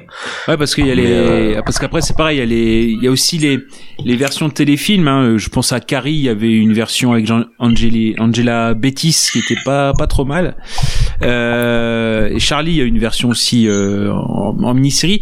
Et d'ailleurs, c'est peut-être une question que j'ai. euh, ça m'intéresse. euh, Enfin, si vous voulez répondre, c'est est-ce que par la longueur de certains romans de King, est-ce que pour vous, vous pensez peut-être que la mini-série c'est le meilleur format pour adapter King? Oui. On n'a pas envie d'y répondre. Bon, on va passer. au- D'accord. Euh, Bonsoir. Euh, je, Non, eh ben, pas non, je suis d'accord avec Ouais. toi. Le problème, c'est que on a eu euh, sur toute, la- euh, enfin malheureusement, euh, beaucoup de merde euh, niveau de ces trucs-là. Moi, je trouve qu'il y en a qui sont Bah, le intéressants. fléau, moi j'aimais j'aimais Euh, bien le fléau. Oui. Euh, juste, bah, justement, c'est celui-là dont je voudrais parler parce que il me semble qu'il y a eu une Oui, série oui, euh, récemment, Ah, le euh, fléau. Euh, récemment, Et est-ce que c'était, est-ce qu'elle était bien cette dernière version? Parce que je me souviens du, du téléfilm justement et je l'avais trouvé à chier. T'avais trouvé à Et tout le monde m'a dit mais non le fléau c'est trop bien c'est trop bien et j'ai pas regardé Hmm. la nouvelle série. Non, il y en a eu dans trois épisodes qui étaient chouettes avant. Ok. Bah, Peut-être que je regarderai.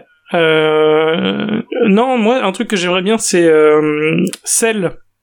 Euh, Ah oui. qui, a un- qui a été adapté avec euh, qui a été adapté en film avec Samuel Jackson et John Cusack. Euh, c'était un peu de la merde mais euh, l'idée enfin c'était même complètement de la merde mais euh, l'idée était pas mal. Donc ça je pense qu'un remake de ça été pas mal.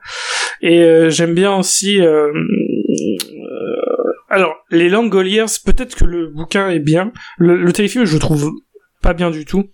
Mais sur l'idée je me dis que ça peut être intéressant donc peut-être The Langoliers aussi euh, ça m'intéresserait Bah, la plupart des idées de euh, Stephen King au départ sont bonnes.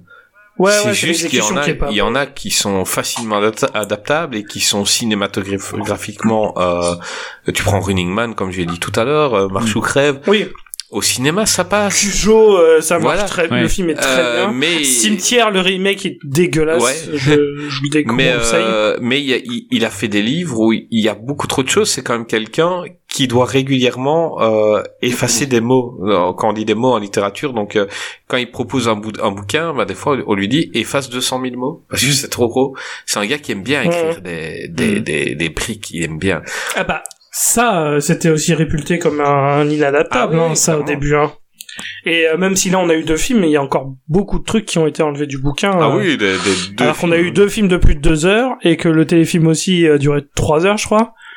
Euh, pareil, il manque des trucs dedans parce que le bouquin, c'est un pavé infâme, quoi, concrètement. De toute façon, le, le, le, le vrai livre, il s'est jamais adapté tout simplement parce qu'il y a, il y a trop de choses.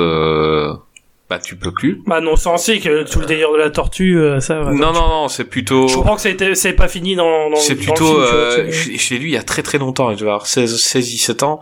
Euh, à un moment, ils doivent être adultes euh, pour euh, pour ne pas être attaqués par euh, par Pennywise et euh, et en gros, bah, ils vont tous euh, coucher alors qu'ils sont enfants. Ils vont Oui. tous coucher avec la gamine et ils vont tous y passer un par un pour être euh, tranquilles. Et, Et on a de longues descriptions du pénis de chaque euh, de chacun Ouais. des personnes. Et donc, bouquin. non, non, euh, vraiment, c'est donc- ça, ça, ça, c'est. C'est compliqué. Tu pourras pas faire un film là-dessus. C'est Non, non, c'est clairement. C'est pour ça que celui-là, c'est, j'ai pas besoin, mais. Bah écoute, en parlant de, parce que c'est un viol, en parlant de viol, on peut attaquer le film suivant, qui s'appelle Jessie.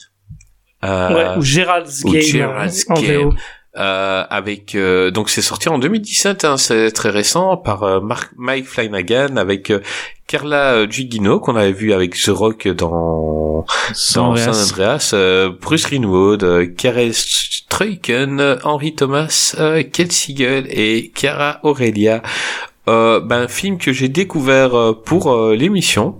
Euh, je l'avais vu passer et je je connaissais l'histoire. euh, et encore une fois, c'est un peu comme Misery, c'est-à-dire que euh, quand tu vois le, le pitch, tu te dis ok, je connais le pitch, c'est bien, bonne idée. J'ai pas nécessairement envie de voir le film parce que c'est en gros c'est l'histoire d'une femme qui va faire l'amour avec son mari. Ça, elle se fait menotter, ça, ça c'est un peu trop violent, enfin soit, mais le mari fait une crise cardiaque et euh, elle se retrouve euh, menottée à un lit avec le cadavre de son mari, avec un chien affamé qui est rentré dans la maison et qui euh, becte le mari petit à petit. Et madame fait des commence à se rappeler de choses que son cerveau avait oubliées.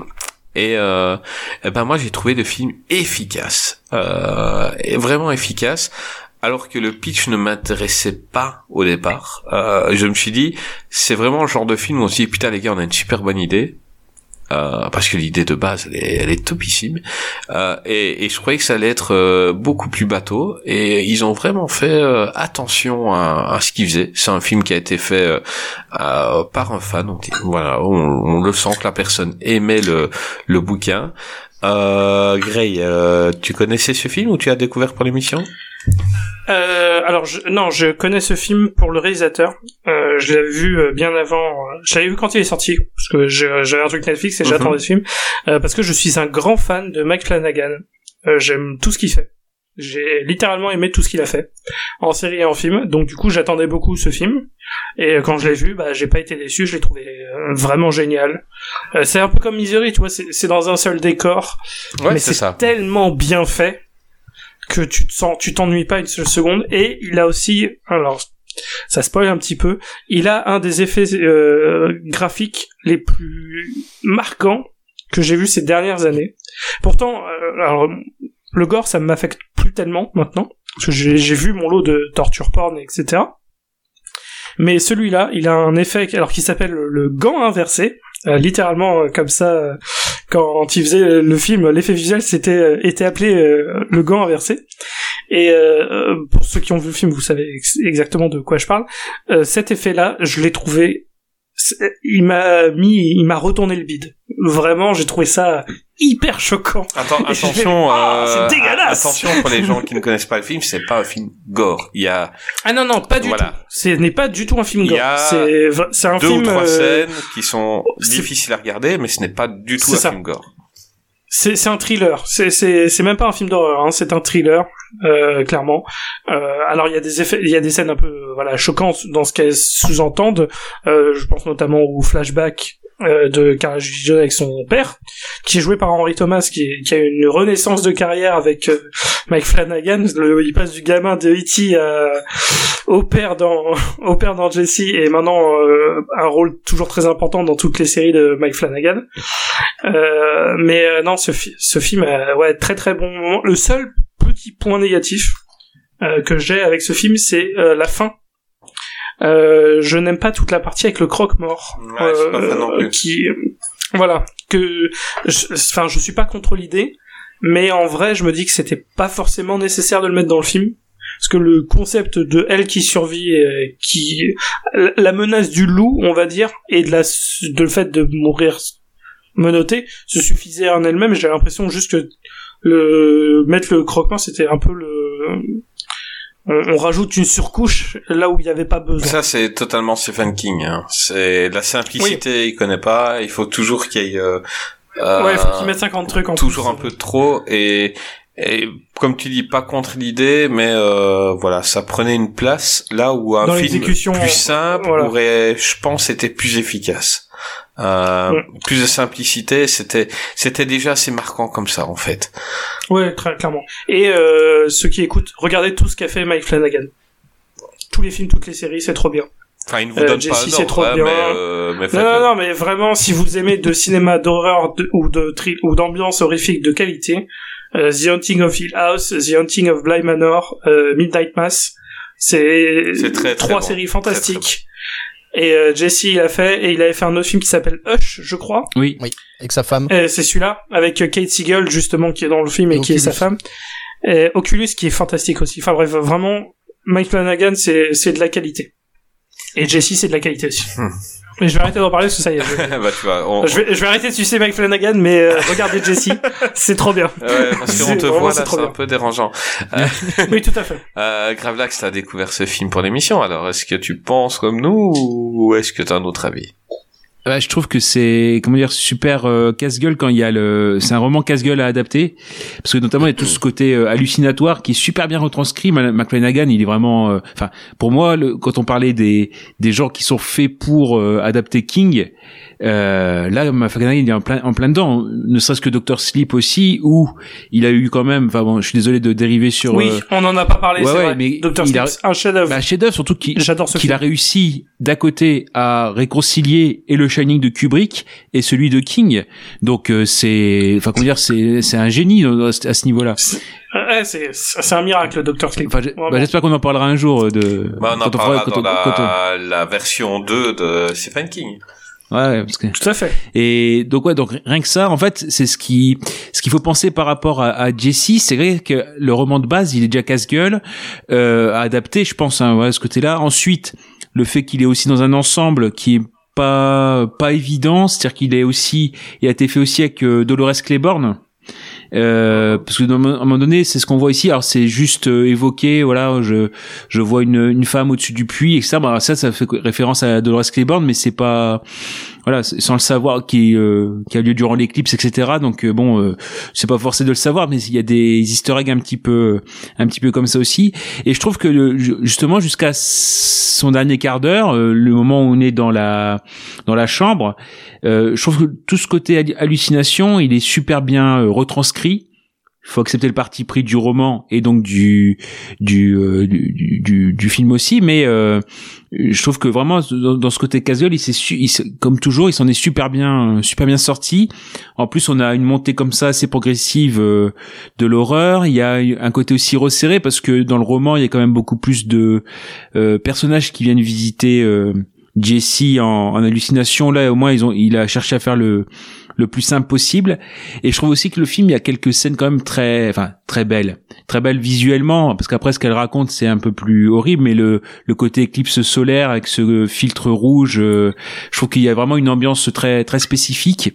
Après, pareil, revoir Henry, Tho- Henry Thomas, euh, ça ça m'a fait drôle, et surtout surtout revoir euh, c'est Karel euh, Strucken, où on qui est le géant dans dans Twin Peaks La famille Adams aussi. Hein. ou Lurch, de la, la, la famille Adams, le parce que finalement dans Twin Peaks il est aussi associé au monde du rêve, à part qu'il il semble quand même un peu plus bienveillant. Là on a eu le, le miroir inverse, ça fait drôle de de le voir comme ça.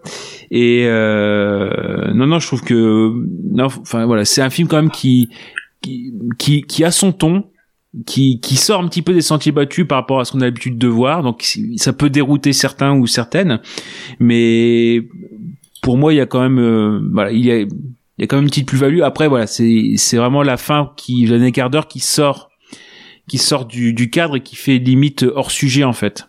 Mais bon euh, en même temps il respecte le roman. Bon s'il y a il y a il y a cette, cette partie là où euh, Enfin, c'est- c'est c'est un peu hors sujet parce que par rapport à un film qui va prendre son temps durant une heure et demie, parce que voilà, faut bien décortiquer la situation. bah, en fait, tout le dernier quart d'heure, on va te résumer euh, euh, vraiment tout tout le fait divers entre entre guillemets, et puis tout ce qu'elle entreprend également elle euh, en un quart d'heure. Donc ça fait un peu une fin euh, entassée, un peu speed par rapport au rythme du film, ça dénote. Mais bon, après, Elle va, euh, elle va trop vite la fin. C'est Euh, ça. Moi, j'ai une question. Ouais, j'ai une question à vous poser avant de prendre l'avis de Dantes. Euh, je vais juste faire l'avo- l'avocat du diable hein, parce que je kiffe le film. Euh, donc, Gray, t'as dit que tu kiffes euh, Mike Flanagan. Euh, maintenant, par rapport à la prestation euh, de Carla Gugino, sans la comparer à Cathy Bates, est-ce que si ça avait été filmé différemment, la femme aurait pris un truc au niveau de galon d'actrice? Il y a des fois, je trouve que ça fait un peu téléfilm. En tout cas, on le filme de la même façon quand elle est couchée ou quand on voit son autre personnage qui lui parle. Moi, je trouve que les deux personnalités, c'est incroyable. Incroyable. Les deux personnalités. Donc, c'est, c'est une femme qui a l'air un peu timide, qui a l'air un peu euh, euh, repliée sur elle-même, et puis il y a son personnage, donc son elle intérieure qui parle de temps en temps, et qui, qui, qui lui apparaît, qui est euh, une femme sûre d'elle, qui est euh, et mais par contre j'ai trouvé dommage Endurci par la vie, on va dire. Exactement.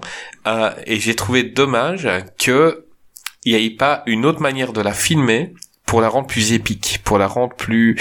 Euh, là, moi, je voyais juste confrontation de personnages, mais il y en avait pas un qui était mis en valeur avec un effet de caméra. Euh, je sais pas si tu comprends ce que je veux dire, mais euh, je pense qu'on aurait pu mettre en valeur ses talents d'actrice pour ce rôle parce que c'est, on n'en parle pas assez. Et, et je sais pas si le réel y a pour quelque chose. Bah, là, je pense que dans la différence qu'on peut voir, c'est juste au niveau du maquillage entre elle qui décrit elle euh, la la c'est ça, c'est trop simple, le maquillage. Qui ouais qui décrit qui décrépit et l'autre qui est fraîche comme euh, comme une rose. Euh, ouais, c'est comme ça qui qui joue sur cet effet-là. Mais après, je, comme c'est aussi un film Netflix.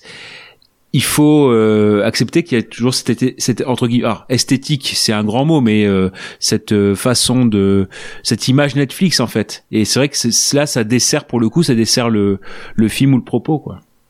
Oui, c'est ça. L'image me, me paraît trop trop gentillette et je me dis que t'aurais mis l'accent là-dessus, t'aurais fait un, tu aurais pu avoir un un film encore euh, encore plus puissant quoi. Je sais pas si t'es d'accord, Gray. Hum, Non, bah, je, comprends ton retour, mais euh, non, moi, je, en fait, je trouve vraiment très bien comme il est ce film. Euh, je trouve que on réussit à, il réussit à rendre un décor, euh, on s'ennuie pas quoi. Ah non, on Alors que s'ennuie, on s'ennuie c'est- pas. C'est juste une personne sur un. Non, mais même en termes de jeu, Mhm. euh, moi, je trouve que Carla est très très juste. Bah oui, là-dessus, c'est c'est- c'est ça que rôle, j'ai dit. donc. euh, Mais tu, tu- Oui, non, mais je sais, mais tu dis que la réalisation est pas à la hauteur euh, finalement de son c'est jeu. Quoi. exprès pour ça que j'ai dit ça parce que je suis avec tes fans de la Mhm. du Real. Mais regarde, tu prends Misery si quand Cathy Bess ne pétait un câble, si elle n'était pas filmée en contre-champ et quasi en gros plan, ça n'aurait pas eu le même impact. euh, si on avait filmé en comme on voit euh, l'actrice là dans la chambre sur la si si ça si elle avait été filmée normalement comme quand elle réagit normalement ça aurait pas eu cet impact là et Oui, c'est sûr, mais je, je sais pas parce que comme mais c'est vrai dans que, les, comme l'a dit euh, exemple- c'est fort Netflix, en fait. C'est un film fort Netflix. Oui, tout à fait. Mais euh, même sans ça, je veux dire, euh, t'as comment ça s'appelle? Euh, On revient par exemple à la scène de flashback avec l'éclipse solaire. C'est pas comme si euh, ce film manquait d'intention de réalisation. Il y en a, Ah oui, et a. on voit la patte de ceux qui commencent à regarder les, les trucs de Flanagan. Se, se voit que ce film est un film de Flanagan, ça se voit. Mais euh, non, moi je trouve qu'il est bien. Après, oui. Est-ce que au cinéma ça aurait eu la même gueule? Est-ce que j'aurais été aussi dithyrambique en l'ayant vu au cinéma sur un grand écran que sur mon sur ma télé pour Netflix? Euh, Je pense pas. Mais après, j'ai jamais eu les mêmes attentes envers un film euh, Netflix par rapport à un film euh, cinéma. Donc, euh, Ce qui est normal. je sais pas. En gros, oui, voilà, c'était ce que j'attendais et même plus. Donc, euh, Ah, mais non, moi, c'est clairement plus que ce que j'attendais. Le film, ça fait trois ans qu'il est dans ma liste Netflix et quand il est sorti, j'avais mis dans ma liste. Je, je regardais pas. Il y en a d'autres qui passaient devant. Je me dis, ok, j'ai compris le principe. Ils se sont dit, oh tiens, une bonne idée. Point.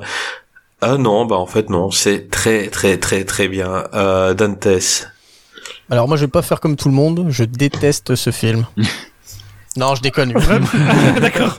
Parce que là, euh, wow. Moi, Bah, je j'attendais me des faire super l'avocat du diable, dire de la là. merde, mais je peux pas. hein. Euh, euh, je vois pas ce que je pourrais dire de plus que Grell parce que j'aime aussi Mike Flanagan de tout mon cœur. Euh, c'est un réal, euh, c'est c'est le nouveau réal qui est, que Netflix nous a permis de découvrir et qui à chaque nouvelle réalisation euh, pousse encore un peu plus loin ses réflexions, son- sa mise en scène.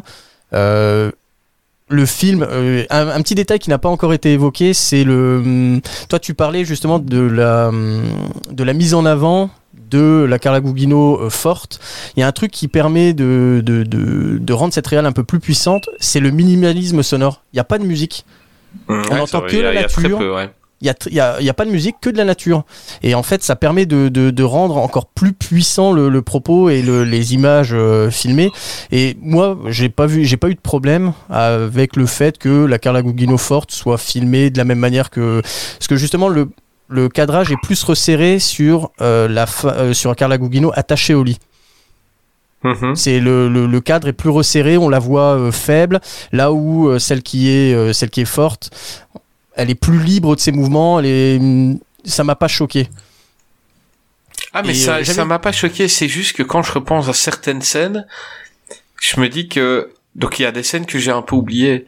Et je me dis qu'un film comme ça méritait, euh, que tous les dialogues, parce qu'il y a énormément de dialogues, énormément. Il est Euh, basé que sur le dialogue. euh, voilà. Euh, Ah, bah, c'est dommage qu'il y en ait que j'ai oublié, alors que euh, un film comme ça, je vais exagérer, je vais prendre euh, un dieu, tu vois, mais ça aurait été fait par Michael Mann, par exemple, qui aime bien euh, filmer deux personnes qui parlent.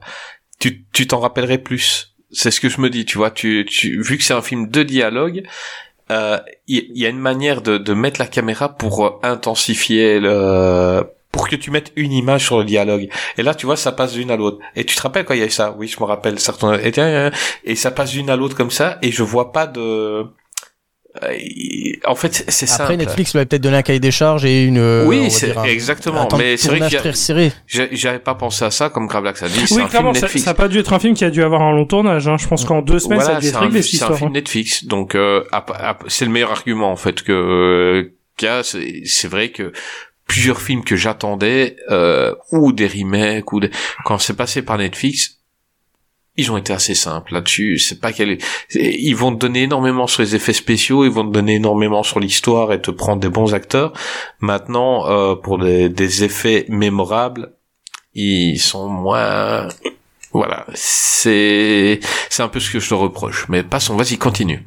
Et j'avais une question d'après vous. Shining ou pas? Elle a le Shining ou pas? Non. Non, elle a pas le Shining. Non, Elle- parce que elle sa version euh, forte et puissante là, pourrait être, euh, on va dire, son, sa forme de Shining à elle, qui lui, qui, qu'elle extériorise et qui la, la pousse à se dépasser et à être plus forte. Ouais, moi j'y vois vraiment juste l'aspect euh, écriture. Faut que le film se, enfin, faut qu'il y ait des dialogues intérieurs et là comme ça c'est bien Bah, c'est la représenté folie, quoi. quoi. Ouais, c'est ça. donc Euh, non, non, moi, je, enfin, lui je dit vois vraiment pas le côté euh, Shining, mais après connaissant Stephen King, c'est pas impossible que. Mhm. Bon, on va casser un petit Oui. peu de Shining par-ci par-là. Oui, voilà, c'est ça. C'est pas le dernier pour caser des trucs, Mais son euh, mari faire lui de la direct, euh, voilà, t'es rentré dans la folie en voyant un chien bouffer ton mari, quoi. Et c'est tout à fait normal, la folie, dans un moment comme ça. Oh, bah, C'était pour avoir votre point de vue, hein, tout simplement. Non, Voilà, elle a pas tout. shining. Mince. Moi, ce qui m'a, Mais pour en revenir, ouais. ah, pardon, vas-y, Gravelax. Non, moi, c'est juste une anecdote comme ça parce que je, c'est c'est ce qui m'a surpris par rapport à King. Je me, c'est par rapport à sa personnalité, c'est que j'ai été surpris que le, le roman, en fait, il est dédicace à sa femme et à toutes ses belles sœurs. Alors que quand même, alors que c'est quand même, euh, Il avait un message à faire bah passer. ouais, je, je, je, me- je me Il y demande. a des choses qu'on ne sait pas, hein. euh. Bah oui, oui, oui. Non, non, c'est ce qui m'a surpris, euh, un roman comme ça qui. Bon, après, en même temps, c'était dans la trilogie féminine, hein, mais d'accord, mais bon, quand même, celui-là, euh, je, je, je pense pas que ce soit le J'imagine sa femme, euh, écoute, tu vas te faire un truc sur une femme euh, attachée dans un Ah lit, oui. oui. Euh, tu peux m'expliquer le remerciement là? Que- Pourquoi les belles sœurs? Bah, les belles sœurs surtout, puis ouais. au séance de dédicace, elles viennent toutes avec leurs livres. Tu peux me, me le faire signer, m'expliquer? Elles arrivent avec le livre et les menottes. Ah, puis les beaux-frères. Aussi. Oui, ils sont venus aussi. C'est quoi ton truc là avec ma femme là Bon, voilà. Et ouais, pour en revenir à la scène de la du gant inversé, euh, j'ai été autant euh, retourné que Grail. Euh, je l'ai regardé dans le train, j'avais peu mangé. T'as vomi, hein le- T'as vomi on- Hmm. Non, j'ai tout gardé. je vomis pas, je garde. Mais ouais, non, la scène est, est- on va dire, elle est choquante juste ce qu'il faut. C'est là où on est à une époque où il y a beaucoup de torture porn. Là, elle arrive à point nommé, elle arrive au bon moment, et euh, l'effet visuel est, euh, est, est tellement bien fait. T'as mal. avec le- Tu justement- as mal. Ouais, t'as mal pour elle, bah, comme dans Shining, la scène, euh, pas Shining, dans Misery, la scène où on voit le pied de de James Caan qui part, là c'est pareil, on a mal. Et puis le design sonore fait que on entend le, le bruit de la peau qui. Mm. Enfin, je vais pas en dire Bah, plus, tu hein, voilà. en parler, j'ai le. Ah. Ouais, non, c'est c'est vraiment une scène marquante. Mm. Bah, regardez-le euh, juste pour ça. Si vous aimez le, le gore. Et regardez-le parce que c'est un très bon Aussi. film aussi. hein. Mm. Bah, prenez un abonnement Netflix juste pour euh, Gerald's Game. Ouais, allez Hmm. pas jusque-là. Et- Et les autres trucs de, Et les autres trucs de Mike Mike Flanagan. Au passage. Parce que The Haunting of Hill House et Midnight Mass, euh, c'est c'est de la tuerie. Et il y a un easter egg de Midnight Mass dans, euh, dans Jesse. Oui, tout à fait. Mais celui-là, on va pas trop le spoiler, tout simplement parce que je sais que très trop peu de gens l'ont vu. Oui. Et, euh, et j'espère, j'en fais partie, Gravelax en fait partie, donc c'est un film qui était à portée de main et on l'a pas lancé. Il n'y a pas Euh, encore de prescription. voilà. Euh, donc euh, j'espère qu'on vous aura donné envie de de voir Jessie. Allez-y, c'est un très très bon film euh, sur le féminisme, sur euh, la- les attouchements euh, que subissent les enfants. Euh, c'est un très très bon film. Et, oui, parce que là, avec le résumé qu'on a fait, là, dire euh, parler d'attouchement sur enfants, les gens vont pas comprendre. Vous le comprendrez en regardant le film. Et, euh, et non, c'est. Mais il y a un rapport. Il y a un, un- un rapport sur le tout et, euh, et voilà les interprétations, euh, le film, la réal j'ai un peu titillé les autres, mais euh, bah, la réal est bonne hein, évidemment. Euh, J'attendais peut-être un tout petit peu plus de la réal euh, quand quand quand j'ai vu le film commencer, mais euh, mais je suis difficile peut-être, mais sinon euh, j'ai j'ai passé un excellent moment et je suis content euh, que ce film se soit retrouvé sur la liste parce que j'ai pu découvrir voilà, un film quand on peut découvrir un film qu'on connaît pas et qu'on aime, eh ben c'est très très intéressant. Euh, bah les gars, on a fait un, petit peu le tour sur cette euh, première partie de Stephen King. Elle va pas arriver de suite. hein. Il y aura pas deux épisodes comme euh, comme la dernière fois euh, sur les bébêtes un peu méchants. Euh, mais euh, d'ici euh, janvier, février ou mars, on fera une deuxième Stephen King parce que le sujet mérite d'être étendu.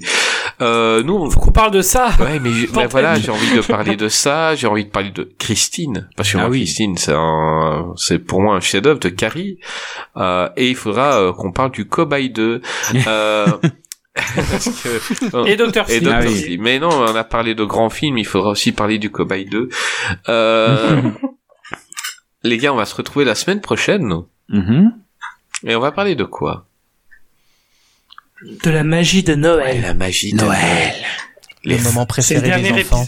On peut le dire, c'est le dernier épisode de 2021. Voilà, ce sera le dernier épisode de 2021. Donc, euh, on va tous euh, proposer un film qui nous rappelle Noël et qui n'est pas nécessairement un film de Noël. C'est un film qu'on regardait gamin euh, pendant les vacances avec une couette sur nous et un chocolat chaud. Et, euh, et quand on voit ces films-là, bah, ça nous rappelle ces périodes-là, ces longues journées d'hiver où on regardait euh, plein de VHS. Et, euh, et on va euh, parler un peu de ces films-là. Donc il y aura Greg, de euh, notre copain euh, qui, qui fait du bubble foot, donc c'est pour ça qu'il est jamais là. Euh, mais là, il sera là. Et on aura ben, un petit nouveau, comme j'ai dit tout à l'heure, euh, mon ami François.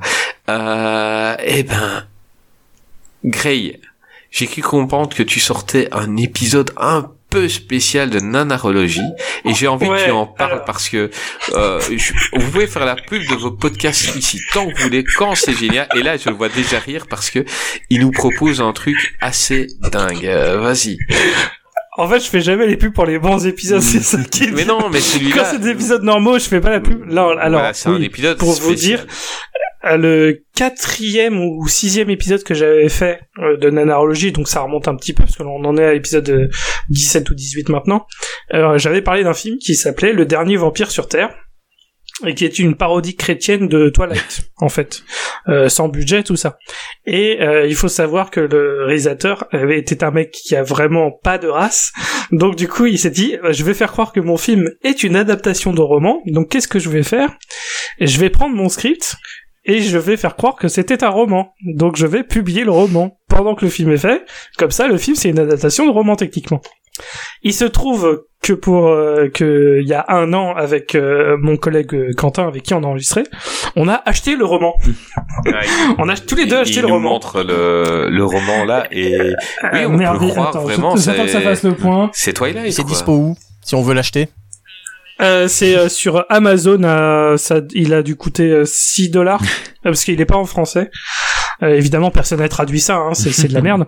Donc c'est un c'est un étron euh, littéraire de 110 pages, euh, mais en vrai, euh, dès la page 80, c'est fini. Parce qu'après, c'est que des photos du film. Donc c'est, enfin, c'est ridicule. C'est écrit en 14. Enfin, vraiment, c'est, ça se lit très rapidement. Donc du coup, on s'est dit, bah, pour la fin d'année, on va lire l'intégralité de ce Et roman en faisant en les ou en français? Non, on le lit en fran- on, le- on, on fait la traduction dans notre tête et on le lit en français quand même. Et on fait toutes les voix. Donc, euh, donc voilà, c'est, c'était notre truc de fin d'année. Euh, Il y a d'autres trucs qu'on organise qui sont des épisodes plus sérieux. Euh, je, bah, par exemple, le 1er janvier, il y aura aussi un, bah, comme euh, vous l'avez fait pour euh, Jurassic World, euh, j'ai fait un commentaire euh, sur Dragon Ball Evolution Oh, salopard. Euh, qui- Je voulais qui a été diffusé, qui a été diffusé, et qui est voilà. Donc on va faire ça. Donc là, deux épisodes spéciaux de suite, et après on va reprendre un peu la normale pour euh, 2022. Mais euh, mais voilà. Donc le- là c'est du sorti. Au moment où cet épisode de Qu'est-ce qui devient sorti, euh, mon truc est dispo depuis mercredi. Ça dure 2h30 ou 2h35, je sais plus précisément. Mais euh, voilà, c'est un contenu extrêmement stupide, vraiment. Ça ne reflète pas ce qu'on fait d'habitude sur la Eh ben, je vous mettrai Mais, quand euh, même le lien. Non, évidemment que ça reflète pas, mais je mettrai quand même le lien parce que c'est un épisode euh, voilà, vraiment spécial et, et moi j'encourage toujours euh, les gens qui font des trucs spéciaux. Euh, bah tant qu'on est dans la pub, euh, Gravelax, son dernier épisode de. Ah, de, de tu l'as vu, de tu l'as vu, oui. Bah, on a fait un gros euh, épisode euh, sur les films de la décennie 1930. C'est-à-dire tous les trois épisodes, on fait, bah, on va faire euh, voilà 1940, 40, euh, 50, etc. Là, euh, c'est un gros gros épisode, donc on le sort en au lieu de faire une fois par mois, on a sorti euh, euh, tous les jeudis de décembre. Donc le premier, c'était la règle du jeu de Jean Renoir. C'était c'est du lourd. Euh, King Kong, qui normalement est sorti jeudi, et il y aura M le maudit euh, et Fury de Fritz Lang. Et puis comme ça, après en, en janvier, on peut enchaîner avec les, euh, notamment les films de complot. Voilà, c'est ce qui est prévu. euh, voilà. Enfin, King Kong et M le maudit, euh, bel enchaînement. hein. Oui, voilà, c'était comment dire. Justement, c'est pour ça. D'habitude, on prend euh, un film, un film très connu, un classique, euh, un euh, voilà qui, qui est connu comme ça, puis une petite pépite. Là, années 30, on a fait que du lourd, donc c'est pour ça qu'on qu'on le divise en en trois. Ça fait trois fois une heure. euh, c'est Je me réjouis d'avoir les avis de, de gamins, alors que si on prend les dates, je suis pas beaucoup plus vieux qu'eux pour par rapport à ces films-là, tu vois. bah oui. Mais euh, tu, tu fais ça avec euh, Kaza et euh, je Et Gooby, et euh, Gooby. et Gooby. Je me réjouis d'avoir leurs avis sur de- des King Kong des années 30. Ça doit être. euh, Bah là ça va ça va parce que c'est c'est eux qui euh, contrairement à la règle du jeu où justement c'était le mien et parce que je voulais le voir et c'était euh, euh, une lacune dans ma dans ma cinéphilie. Là c'est vrai que par exemple pour Gooby ça a été beaucoup plus compliqué. Je pense qu'il a vu qu'une demi-heure, il a dû s'arrêter. Après King- Kong aime le maudit, c'est euh, Kaza et Gooby qui les qui les ont choisis donc euh, bon c'était un peu plus euh, voilà ils ils ont adhéré un peu plus puis après bon là on a fait un peu l'historique etc donc c'est bien et donc euh, bah si c'est ça peut-être la semaine eh, pro- ça doit être horrible, quoi. T'as 20 ans et t'es là. euh, Bon, les gars, pour la semaine prochaine, vous me regardez euh, M le maudit. Euh, mais c'est- c'est... Bon courage. Oui, mais les gars, non, vous savez quoi Vous rejoignez Qu'est-ce qui devient Venez. Bah, je- Ici, on regarde Jesse et ça, tu vois. Ouais, bah, il vient, il- peut-être pour l'épisode de Noël, ils viendront, ils viendront faire un petit, un petit coucou aussi euh, pour. euh, Euh, bah écoute, Parler ils sont les bienvenus. Ils sont, ils sont Voilà. les bienvenus. Euh, Dantes, t'as une actu, Pas d'actualité récente. Pour l'instant, mon podcast est en stand-by pour des problèmes de, de planning avec mon binôme. Hmm. Il a un boulot qui est très très prenant. Il travaille beaucoup de nuit et pour enregistrer, c'est Je peux comprendre. d'axe. Bah, quand on aura une euh, d'actu. De toute façon, C'est ça. euh, dernier épisode, euh, on ira un peu plus loin sur ce que vous faites parce que euh, il y aura toute une partie sur la nouvelle équipe que je kiffe. Je, je vous le dis franchement, j'avais vraiment peur de cette nouvelle saison et, et créer des liens, euh, ça se fait pas tout seul. Et là, il y a une chance, c'est que vous êtes tous cool, je vous kiffe tous et je me réjouis d'attaquer la deuxième partie. Euh, et on a, on a plein de gros projets. Eh ben, Gray, à la semaine prochaine. À la semaine prochaine. Gravelax, à bientôt. ouais, avec plaisir. Dantes, on s'appelle. Pas de problème. On se fait une. Et mesdames, messieurs, à la semaine prochaine pour un prochain numéro de Qu'est-ce qui dit hein?